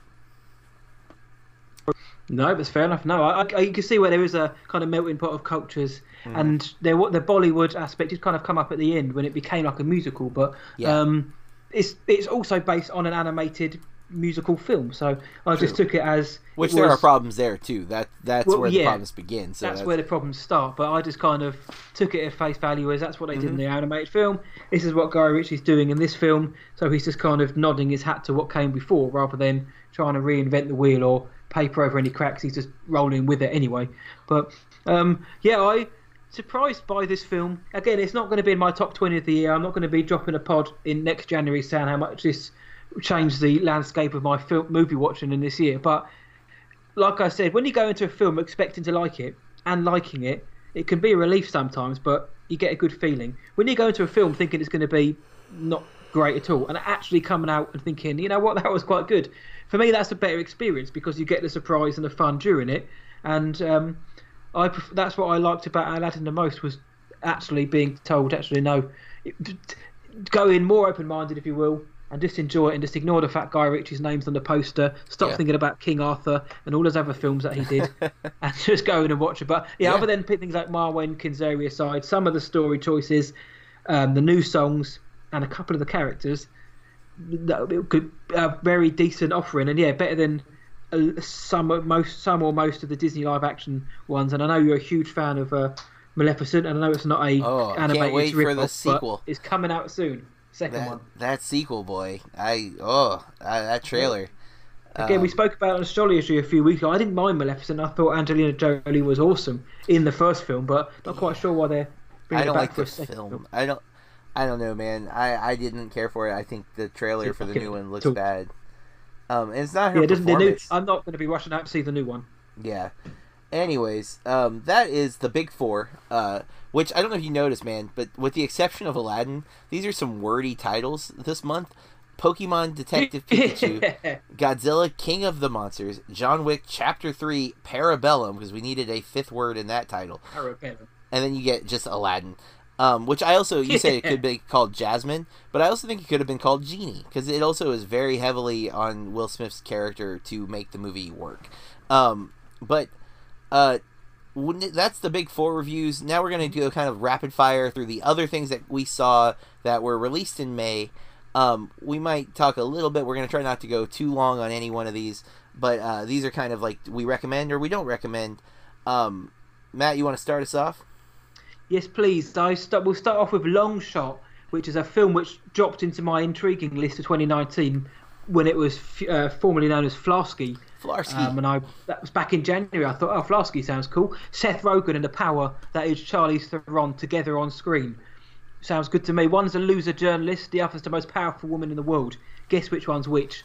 Um, long shots I found has been kind of lifted up as a fantastic comedy and one of the best comedies of the decade. Whereas I just Oh. I didn't mind it. A lot of people were telling me this is so funny, and I expected Seth Rogen to be funny. I, I expected Charlize Theron to have some good uh, comedic chops, but I just thought it was alright. The first half was great when you've got Seth Rogen uh, slash Fred Flarsky and Charlize Theron, who's uh, Secretary of State, I think, Char- uh, Charlotte Field. They're sizing each other up, and there's a fish out of water element, uh, comedy element to it. I liked that an awful lot. It felt a bit sweet. Um, the second half I wasn't a big fan of. It felt a bit too much a convention, not in the best of way. It became a bit too. Not that I mind crude humour. I love crude humour, but it didn't seem to work in this film. There was um, satire and parody of real world politics. You literally get a caricature of Trump and Justin Trudeau, and I didn't think that they were effectively written, to be honest. And the writing overall was hit and miss for me. You've got Flarsky was hired for his ability with words and to script all of her speeches, uh, Charlotte's speeches, but very quickly that's kind of thrown to the side where we know we don't need to talk about it anymore. We don't need that. It's meaningless because we we've got raunch and we've got hijinks going on. There was a load of pop culture references as well yeah. which felt out of date when I watched the film and really clunky. And it's so hard to make a reference stick. And uh, and Longshot, I don't think did a very good job of doing that. So you can tell when things are thrown in when they talk about the Twitters or the Facebook, and it just doesn't, or it just doesn't, or hashtags. It just doesn't sound natural coming out of anyone's mouth. Um, but it's rom com 101, and I know John likes rom coms. So I I, do. don't mind a rom com in terms of narrative and the beat. So your mileage is going to fully depend on your tolerance for rom coms. I don't mind rom coms. In fact, I quite like them. The first half's a lot of fun. Second half, I didn't find so good. The humour was more natural um, in the first half, had a better flow. It, you know, the second half rushed along to its probably inevitable conclusion. But it was a better film than it was a bad film. But it wasn't the roaring success, and I, I didn't really laugh out loud all that much. More so in the first half, but I thought Long Shot was alright. I had a good time with Longshot. Um, I do think it maybe got a little overhyped, especially if what you've just said about it being like one of the best. I, I don't even think it's the best comedy of the year. I think it is a solid comedy. I think it's a, a decent rom com. I think Charlize Theron is fantastic. Um, and there were some moments that really had me. O'Shea Jackson Jr. made me laugh every time he was on screen. I love him. I want him to get a true leading role in a movie Yep. because he's so freaking brilliant. But um, man, Godzilla wasted him. Um, so that long shot, I liked it a little more than Matt, but neither of us think it's uh, the best. Um, but still, definitely worth I think checking out, and I think oh it yeah, could have done watching, better. Um, if you like- for me, temporary expectations. Yeah, if you like uh, Rogen comedies, I, it's up there. I would say it's in his better recent ones because he's had some Mhm. duds um, recently, and I think this one's better than some of those more recent ones. But um, next up, I saw a film called Poms, uh, which is definitely not one everyone has seen. It's it's geared towards an older audience. Um, Poms is a comedy about a group of women who form a cheerleading squad at their retirement community here in Florida.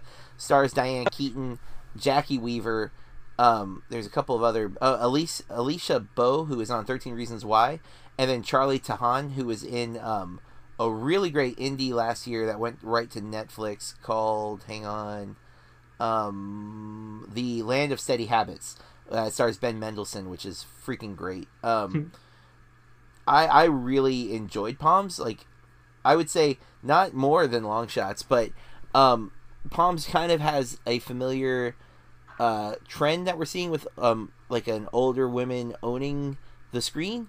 Uh, we had Book Club last year, which I also thought was pretty entertaining. Um, not again, not a great movie, but it, it worked. For, I I enjoyed it. I thought it was fun. That's where Poms is. I think Jacki Weaver is really good in this. She cracked me up. Um, it's a it's a nice little sentimental story. Uh, Rita um Rita I'm sorry Rhea Perlman, you know Danny DeVito's wife, and she's Mhm. uh, from Cheers. Her character in this is so not like her normal type, and yet there's an element of it that I'm not going to reveal. It happens very early on, but it's still like it's a joke, and I don't want to take the heat out of the joke by saying it. But it's enjoyable. It's not a not a perfect movie, but if you're just looking for something kind of fun, um, silly, uh, with some some good like relationship building, like there's some really powerful friendship stuff that happens in this movie. I thought uh, I thought Poms was worth your time, so check it out. Yeah, I said before that I hadn't heard of Poms. I have. I've seen. I've seen the poster for this film, so um, I'm not sure when it's coming out in the UK or if, if, it's even been released in the UK. If it has been, it's totally passed me by. But I'd I'd be quite uh, happy to check it out. Um, another film we saw is The Hustle, which was starred uh, the always good Anne Hathaway for yep. me anyway, oh, and oh, no, Rebel Wilson. Uh, Anne Hathaway, I think she's wonderful. Yep. Uh, it's directed by Chris Addison, who's a uh, correct me if I'm wrong, Britain, but a devilishly unfunny comedian. But he's directed this, and it's a dirty, dirty rotten scoundrels uh, kind of reboot. Oh, but I mean, that is, Dirty Rotten Scoundrels was also a remake, so it's kind of remake of a remake.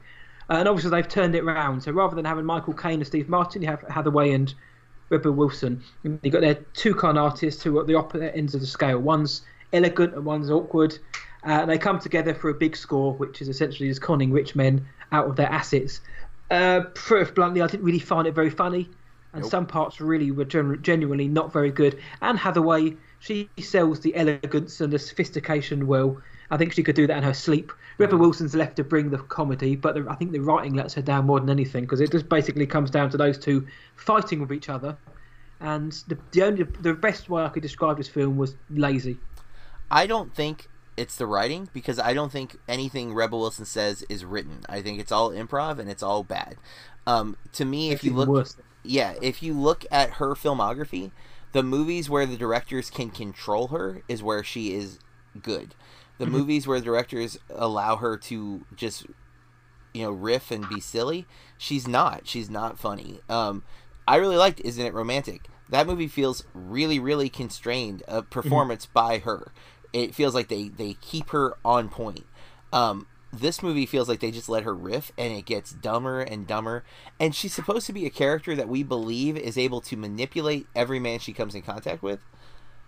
And yet she's a moron in multiple scenes. And it's like, no, I don't, I can't. It, those are two contradicting thoughts and it does not work. It, I, my wife and I were both very unhappy with this film. And my viewing was like one of the worst film experiences I've ever had. Like there was oh, seven kids in this like it was a 9:50 on a Saturday night for this movie like 2 weeks after it came out. Nine like under 13 year olds in this movie like just with no parents. And they checked out on this film like most of the adults did, but they were not quiet about it. They were on their phones, they were being loud. So the movie itself was bad. They made it worse um, I have no interest in rewatching The Hustle ever. That's probably the biggest, the worst thing you could say about a film. Just before we go on to the next film, who's who's better at riffing, uh, Rebel Wilson or Kate McKinnon? Kate McKinnon for sure. Even though um, I I would have gone Rebel Wilson, M- McCarthy, or Kate McKinnon because Melissa yeah, McCarthy is notoriously bad at also riffing. Um, she is smarter about it. She still will go too far, and I feel like the riffing always goes to the extreme, and that's when it like kind of loses any comedic punch. It's like or yes, when Ben Falcone, her husband, uh, is involved. The films yeah. are usually cack.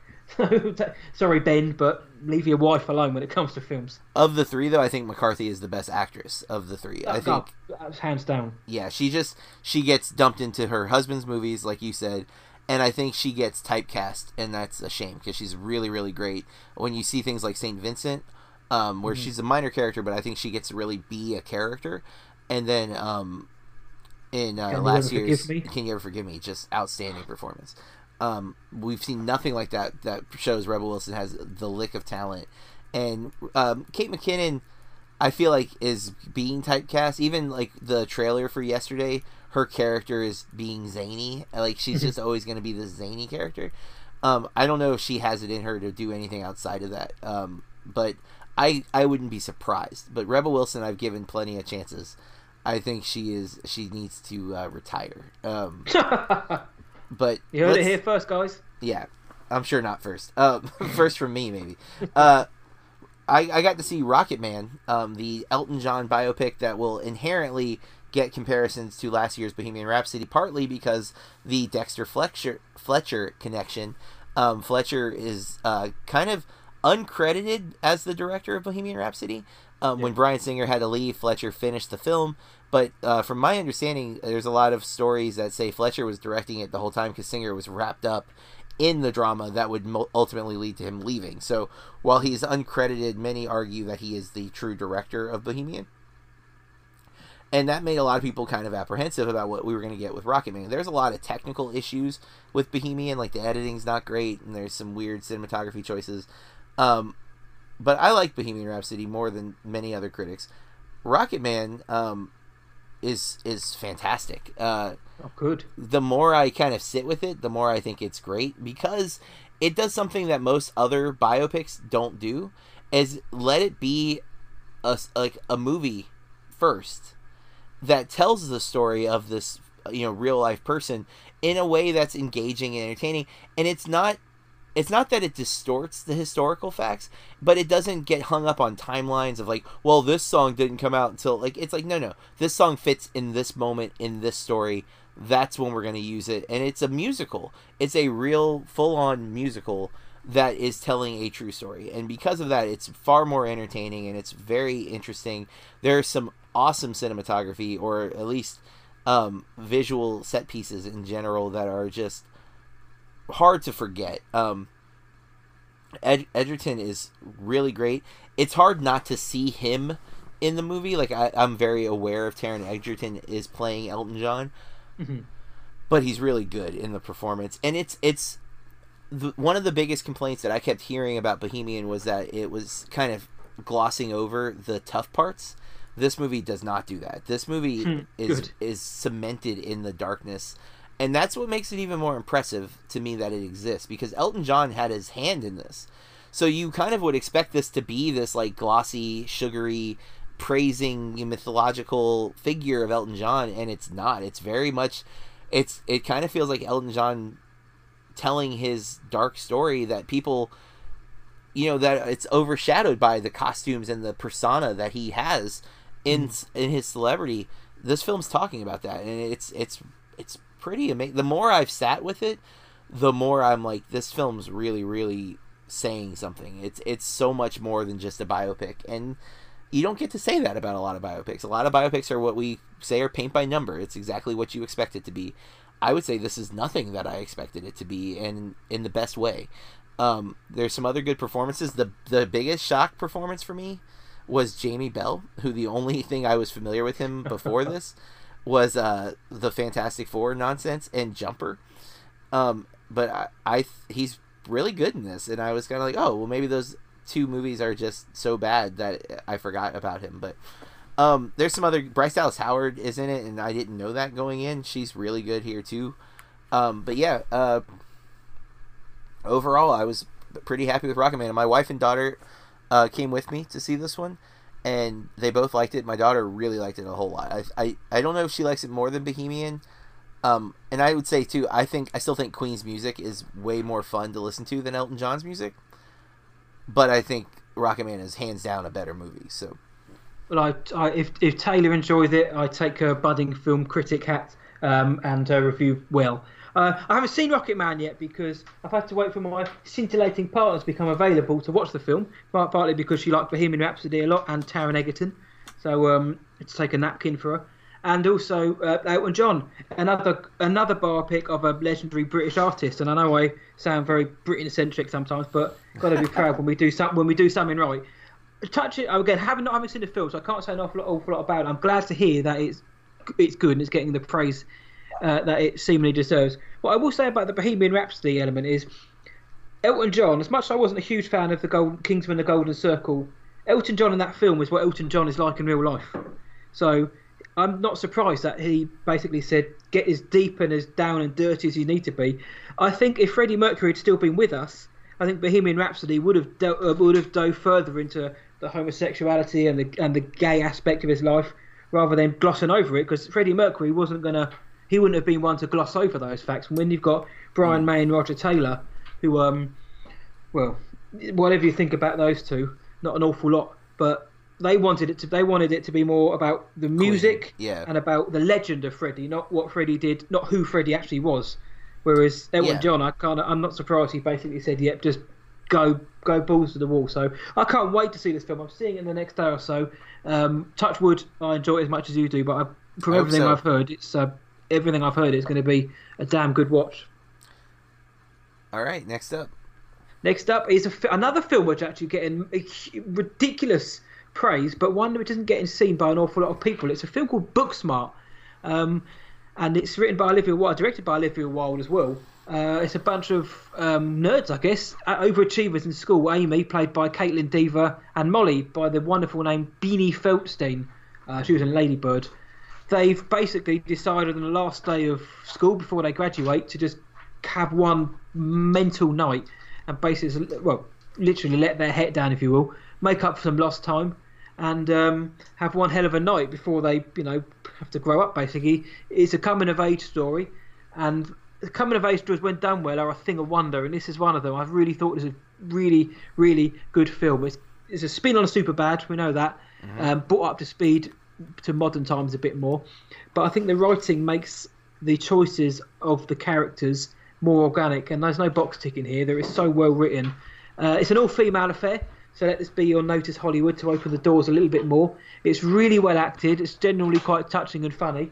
At times it goes a bit too wild, but it is it's reined in, and the character it's so well acted and written that those moments kind of feel earned rather than Yeah. it's for me like long shot where it just kind of felt forced in and a bit not a bit rubbish. Whereas in Booksmart, it works, and this is a film which I had heard nothing about until about a week ago when it was. I heard how many people liked it. There was a campaign on Twitter for people to go and see it because nobody's seeing it. Um, and I just I'd seen the RT score as well, and everybody I knew and respected was saying how good it was. So checked it out, and boy, I wasn't disappointed. Um, it is currently my favorite film of the year.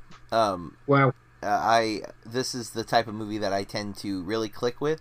I am a big fan of coming of age films. Um, I, I would even say I am a connoisseur of coming of age stories.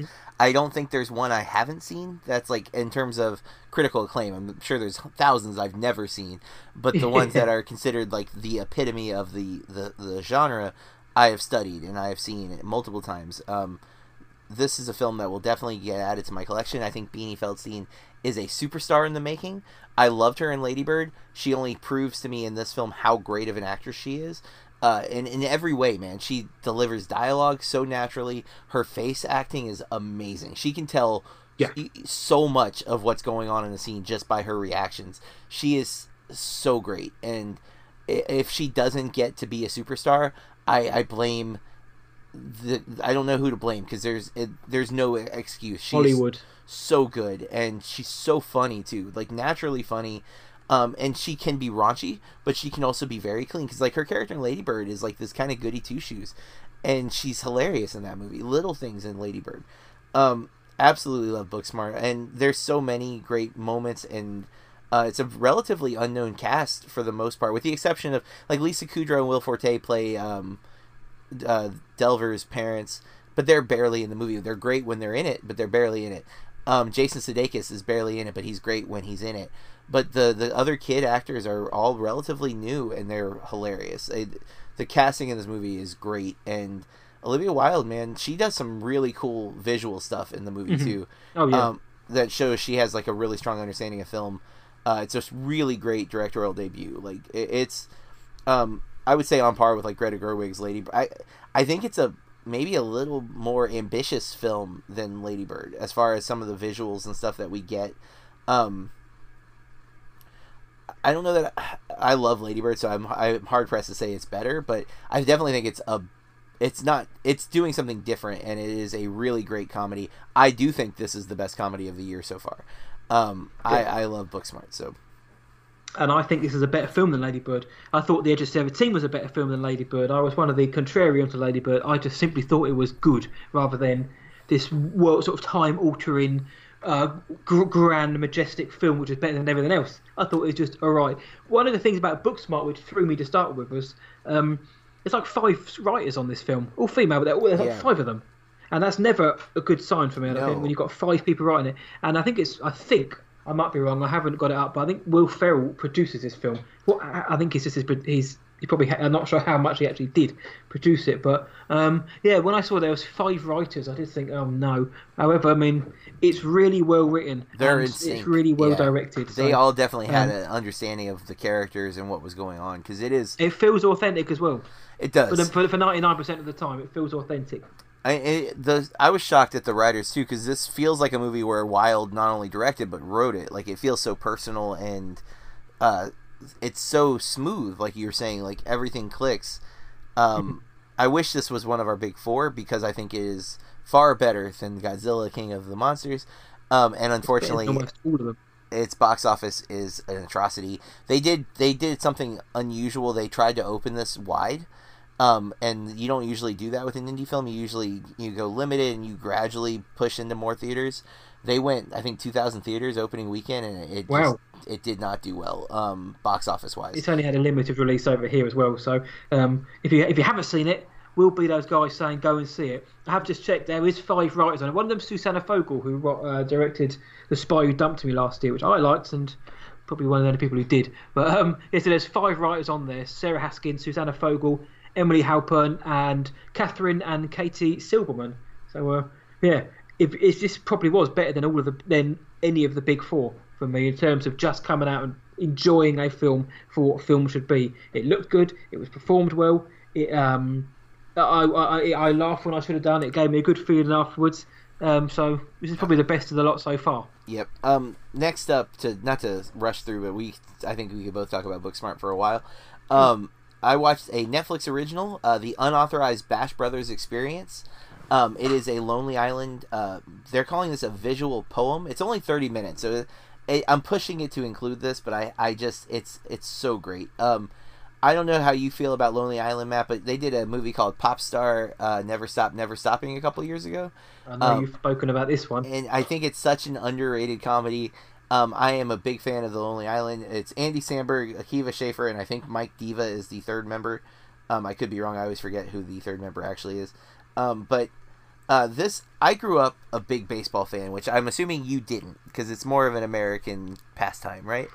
I've I've se- I've se- I've seen a Major League Baseball game with my own eyes, but uh, the Atlanta Braves. But I'm I'm not the biggest baseball fan. Put it like that. In so- it, uh, ice hockey, fine, but not in, baseball. in the 80s um, when i was a kid i attached myself to the oakland a's early because they were in the world series. It was like the first world series i remember watching. Um, they wore green and I, i'm a big fan of that color. And i just was like i like the oakland a's and at the time we didn't have a local baseball team. We didn't have anyone in florida. So you just kind of you know liked who you liked. And i was like oakland a's that's my team. And they had two big players mark mcgwire and um, jose canseco I've heard of Mark McGwire. I've heard of both of them. yeah, and they both notoriously were steroid users. And Mark McGwire would break the home run record, but he has an asterisk next to the record. I remember that with Sammy Sosa. Yeah, so this is them said it in the '80s, telling a musical story of Mark McGwire and Jose Canseco. It's essentially a string of music videos connected Yeah. with the, these like odd visuals and a few lines of dialogue here and there. Uh, because it's the Lonely Island, you get a lot of cameos. Maya Rudolph shows up. Um, Jim O'Heir, who you might recognize from Parks and Recreation. Uh, Sterling K. Brown has a great role. Um, but it's telling the story of Mark McGwire and Jose Canseco through these hip hop songs that are freaking hilarious. Uh, Jenny Slate's in it. Um, it's it just kind of dropped out of nowhere on Netflix, and it's it's a marvelous experience. Thirty minutes. Uh, if you're a fan of any of the Lonely Island stuff, uh, and or a fan of baseball, and or a fan of Mark McGwire and Jose Canseco, uh, this is it's it's such a fun time. Uh, I it's it's thirty minutes. Like just throw it on Netflix if you're already paying for it. Watch it. That's all I got to say about it. It's super funny. Um, there you go. What's up next? For half an hour, I could drink. I could make my tea and drink it by the time that film's finished. So There you go. maybe I'll do that after this pod. Next up, oh, another one which had quite a lot of, um, quite a lot of, I say anticipation, but going into it, but more intrigue. Brightburn, um, fresh from dirtying the internet. Apparently, James Gunn's back with something a bit more, sim- a bit uh, smaller than Guardians uh, from the guy who gave us Slither, but he didn't direct it. David Yarovesky directed this, but you would be forgiven for thinking it was James Gunn because his name was all over the Yeah. marketing, hence why I opened with it. And for me, that's never a good thing because look, look at Mortal Engines. Peter Jackson, Lord of the Rings, didn't direct it. The Curse of La Llorona. Uh, the guys from The Conjuring, James Wan, didn't direct it. Unfortunately, the guys doing The Conjuring three or four, whichever one's coming out next, he did, or Annabelle three, whichever one it is, he directed La Llorona, and that was poo. Brightburn, sci-fi horror, interesting spin on the superhero genre. The kind of what if you know some like somebody like Superman was bad and he came to Earth to actually just wreak havoc. It is for me. It was pretty dispensable. This film was unfortunately. I I liked it kind of, but I didn't love it. The scares were tele- telegraphed and the characters weren't interesting enough for me, and that includes Brandon, uh, the young boy at the centre of it, whose name uh, the young actor his name eludes me, but um, Uh, Jackson Dunn. Jackson does it. Uh, his story isn't developed for me, which could have provided some real good narrative beats. You, if you've seen the trailer, good, fine. You yeah, that's the film. But I like there, was you know, it, it, I put sci-fi horror in because at points it does go the gore and the blood gets it into horror levels. But Oh yeah. I don't know. I think I think I just might have been expecting a bit too much. I was a bit wary of it having that superhero slant. Not because I don't like superhero films, but I think this could have worked as a straight up horror film without that superhero element. And that's originally what I thought this was. I thought it was a horror film from you know the mind of James Gunn. I thought great. And then when I saw the trailer and saw all those kids floating around and he's got superpowers, I thought, because it kind of takes it away from me a bit because he kind of seems a bit immortal from the trailer. But I don't know, it's an interesting spin on the genre, and I didn't mind it. It see, just wasn't blown away like I wanted to be. I don't have a problem with the bad guy being immortal because, like, think of Freddy Krueger, which, yeah, yeah, yeah, they kill him, but how many times does he come back? Jason's the same way. I'm okay with that. Um, I, I really, I think the only parts of this movie that are any good are the, you can see where it's like, okay, so what if Superman decided to murder people? How Yeah. would he do it? And like, so you take those superpowers and you figure out interesting ways of killing people, and those things, those set pieces are pretty intense. There is some real gore that I had to look away from one scene because I have a whole thing with my eyes. Um, and uh, but the every connective piece is absolute trash. Um, there is literally six different allusions to why he's going to be evil early in the film, and then they negate all of them because he's essentially a sleeper agent. It is, no- and that's not a spoiler. It, No, it's it's it's it's really early in the film. It, it's so the writing is so bad and it's so disappointing. Um, I wanted to love this movie.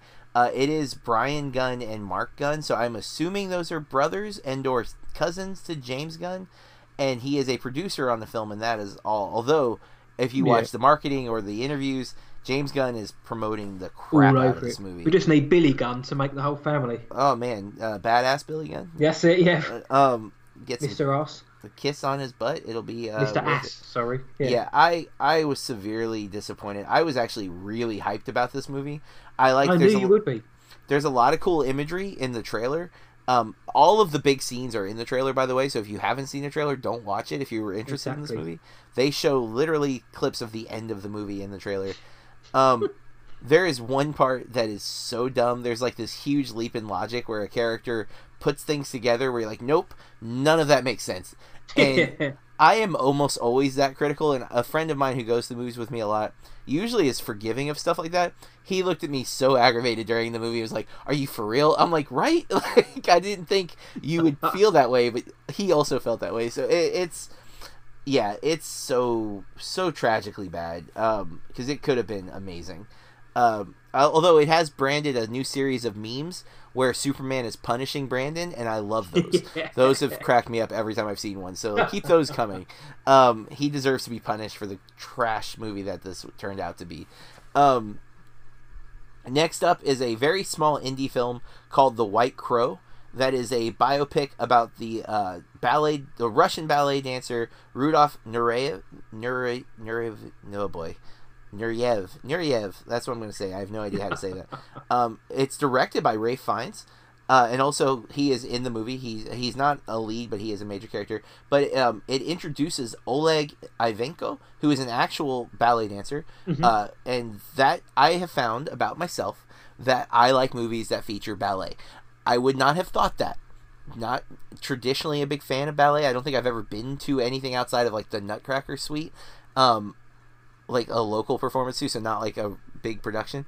Um, but I love uh, I love Black Swan, which I could not think of for a second. Oh God, yeah. Um, there was another movie uh, I did not like Red Sparrow or whatever, but I didn't mind the ballet parts of that movie. It's not much of it. It's a stupid, horrible movie, but um, this movie, the dance sequences are so good, and I was really, really into those. Um, I thought uh, Oleg does a really good job of being the character. I, I, oh, I got a screener for this, and I had like, rec- I had agreed to review it, and then I like looked at the uh, the poster on IMDb, and I was like, oh god, I don't know if this is a movie I'm going to click with. um, because it's it's like a period piece. It's not that much of a period piece because it's in the '70s, but it the picture that I saw made it look like it was like an old movie, and I had no idea what it was. I didn't read the description. I almost didn't watch it, and then I was very glad that I did. I, I enjoyed it very much. It is out in limited release right now. Um, I, I recommend it, especially if you uh, if you're if you like movies that have really well choreographed ballet numbers, because that's why they cast the actor that they did or the non actor that they did because. Um, uh, he's a great dancer. Um, the story is also compelling. I knew nothing about this guy, and so like kind of seeing he's considered one of the best ballet dancers like of all time. Um, and his story is also very interesting because he has to. Uh, he's living in communist Russia, and he's not really into communism. So there's this whole struggle that he goes through. Very compelling. We got one more left. I only heard about this film today, really. And again, I prom- I'm not the guy's fan. I'm, I'm not paid by the guy, but um, the the they were actually going to get Anakin Skywalker to play the guy, the ballet, the, the lead ballet dude, uh, ballerina. I think I forgot forgot how to um, term the man. Which Anakin Skywalker? Uh, Hayden Christensen, not uh, okay. Sebastian Shaw. I was like, um, well, hold up. no, um, they, but apparently he has an ankle injury which stopped him from playing it. But Ralph Fiennes actually cast him in the film and then oh wow, uncast him. But hell, uh, it's funny how things work. But yeah, I actually quite looking forward to seeing this film because I'm interested in anything that Ralph Fiennes does anyway. But I don't mind ballet films. Um, because they they they always have some in that inward, some sort of majesty about them. So yeah. and it always makes me think of Black Swan. So yeah, last film then is the we've had some long titles this month. This one's just simply two letters, Ma. Uh, directed by uh, Tate Taylor, the guy behind Girl on the Train. It's a it's a Blumhouse um, Productions horror film, which can usually go one way or the other. Could be pretty damn good or not very, not very good. This one's got the powerhouse Octavia Spencer in it. That Octavia Spencer is in a low budget in horror film, and guess what? She's the best part of it by far. Yep. Um, she elevates pretty much anything she's in. Ma's no different. She's unhinged and she's creepy. Um, problem with Ma is it tries to mix in a little bit too much into the story. They tr- literally try to throw every horror cliche is, in as much as possible. And by the ending, it the seams have come apart, and the ending is well, by the extremely violent ending, it's all a bit, it's all a bit silly. But um, it's very familiar for the most part. Like I said, it's horror by numbers at times. It's not particularly well written at all. I don't think. What I did like was they, there were a few curveballs thrown in to at least keep it interesting. At no point during this film did I want to get up and leave, or did I want to turn it off and Yeah. think, oh, I'm bored by this now? I tolerated it. Uh, if it, but if it wasn't for Octavia Spencer, this would blow. Yeah, I completely agree. Um, there were some things that I found really baffling with choices that they make. I'm like, wait, why is this part of why is this happening? That doesn't make any sense. Why would they do that? But the the shock to me was some of the supporting characters. You have Allison Janney, uh, Missy Pyle, who's a Tim Burton regular. She's in a lot of his stuff. Um, and Luke Evans, who you know I, I don't dislike. He's not great. He's not bad. And then uh, Juliette Lewis. Um, like Juliette Lewis gets a little more to do, but those other three barely get anything to do. And it's like, why would you even do this movie? Yeah. Um, and in the way I kind of like, I like that they did it. It's not like an insult. I think they do. They play the roles well. It's just surprising that they were able to get the cast that they got. Octavia Spencer is great. Um, there are moments, man, where she's just like looking off, and she's it's so unnerving. Like I'm just like, okay, is she crazy for real? Like she's freaking me out. um, but there's there's a lot of stuff that it, it just doesn't fully add up, and um, there's a surreal quality to this movie. Like, like the reason for her anger is pretty. It's asking a lot for us to believe that it would it would be exactly what it is here. Um, I I don't know, man. It, it's it's it's not the worst horror movie I've ever seen by far, but it's definitely not a good horror movie. It's somewhere uh, just just better than it, It- could have been. It's somewhere above the Happy Death Day franchise. Sorry for everybody out there, but it's it's, like above those guys. The first one's good. The second one's Ugh. so bad. But, yeah, but the first one, I don't think is necessarily good as a horror movie. I just think it's fun. Um, it's different. this is, MTV horror. yeah, this is yes, yes, exactly. Um, it feels like a like a comedic derivative of, of Scream. Um, Happy Death Day does. Ma feels like it it is trying to be so many things. Um, I did see someone on Twitter. Uh, I don't remember who it was, but they had said they compared her performance here to um, Kathy Bates in Misery. I, I had that. As, I was going to say that as well. Oh. That there was shades of. Uh, I literally was waiting for, for you to finish so I could chuck it in. But Sorry. whoever said that, no, no, whoever said that, hats off. Yeah, um, and uh, so at that level, but Misery, far better movie, right? Like, the, Oh, yeah. like because it knows what it is. This movie feels like it doesn't know what it is. Um, it knows it wants to be a horror film, but what horror film and what story to get to it, it just never, it never fully clicks, and that's a shame because she gives a terrific performance. But even some of her performance, like it's not even the the character does things that I'm just like, why would any character do those things? And that there's a, a picture taken in the movie. I won't say what's in the picture, but while I was uh, pulling images for my review, that picture's on Google Images, and I'm just like, wow, that's a spoiler. Like, so huge mega spoiler. And it it's not like there's a lot of images. So if someone released that image as like a PR thing, and that's a huge mistake. Again, keep third act stuff out of your marketing, please. Mhm. Pu- you I know, know which one you mean as well. yeah, it, it's uh, jeez. Um, anywho, that Mixed is bag. May, right? Uh, That's May. Summer movie. Usually, this is a big month. Um, we did have some really solid movies, um, but we've had some duds as well. Uh, some some big duds with Godzilla, um, monster size, you might even say. He's a comedian now as well. yeah, there was, like I said, it, for me it's a mixed bag. But we had some, we had things like Booksmart for you, Rocket Man. Um, uh, that's about it, really. I don't know. I mean, Pikachu Yeah. was fine. Godzilla, not great. John Wick was very decent. Aladdin, surprising. And then you've got like the best of the rest or the worst of the rest. And other than Bright, um, Booksmart, sorry, and again for you, Rocket Man. Well, I think you had more success with the with those many reviews than I did because Longshot Yeah. I wasn't a fan of. Hustle not particularly great. Brightburn not great. Ma was okay. So But I mean, was only one real standout film. my four that I that I you haven't seen yet, um, they're all fairly small. You know, like the Yeah, Netflix drop is a short film at- at best. The White uh, the White Crow is not one I think is going to click for everybody, but it's also a very small or limited release. Um, Rocketman's the exception, but I I don't Rocket Man seems to be getting a lot of praise from critics actually, which was surprising to me. But Yep. um, I, I think partly because it's a musical and critics tend to love a well made musical, so. Um, yeah, it's it's not the strongest month of May, and honestly, this summer isn't looking to be real great. Um, there's not a, a movie coming out, and with the exception of Spider Man, and even that, I'm feeling a little Marvel fatigue at this point. I kind of wish they'd push Spider Man back into the like the fall, Agree. Um, yeah. because I, I like I'm, dude, I'm you know Endgame. I'm I don't need another Marvel movie this soon, So soon after. and I'm a I mean, big I'm- Spider Man fan. You're a huge Spidey fan. When I'm looking at the slate of films coming up, and I'm telling you something, I can't wait till we get out of the summer and start getting into September and the, the fall or the autumn. Yeah, 'Cause, I mean, next month, what? Fine. Okay, we've got Toy Story 4. Uh, Men in Black or Men in Black International. Ford versus Ferrari. Looking forward to that. Dark Phoenix is a June film. Child's Play.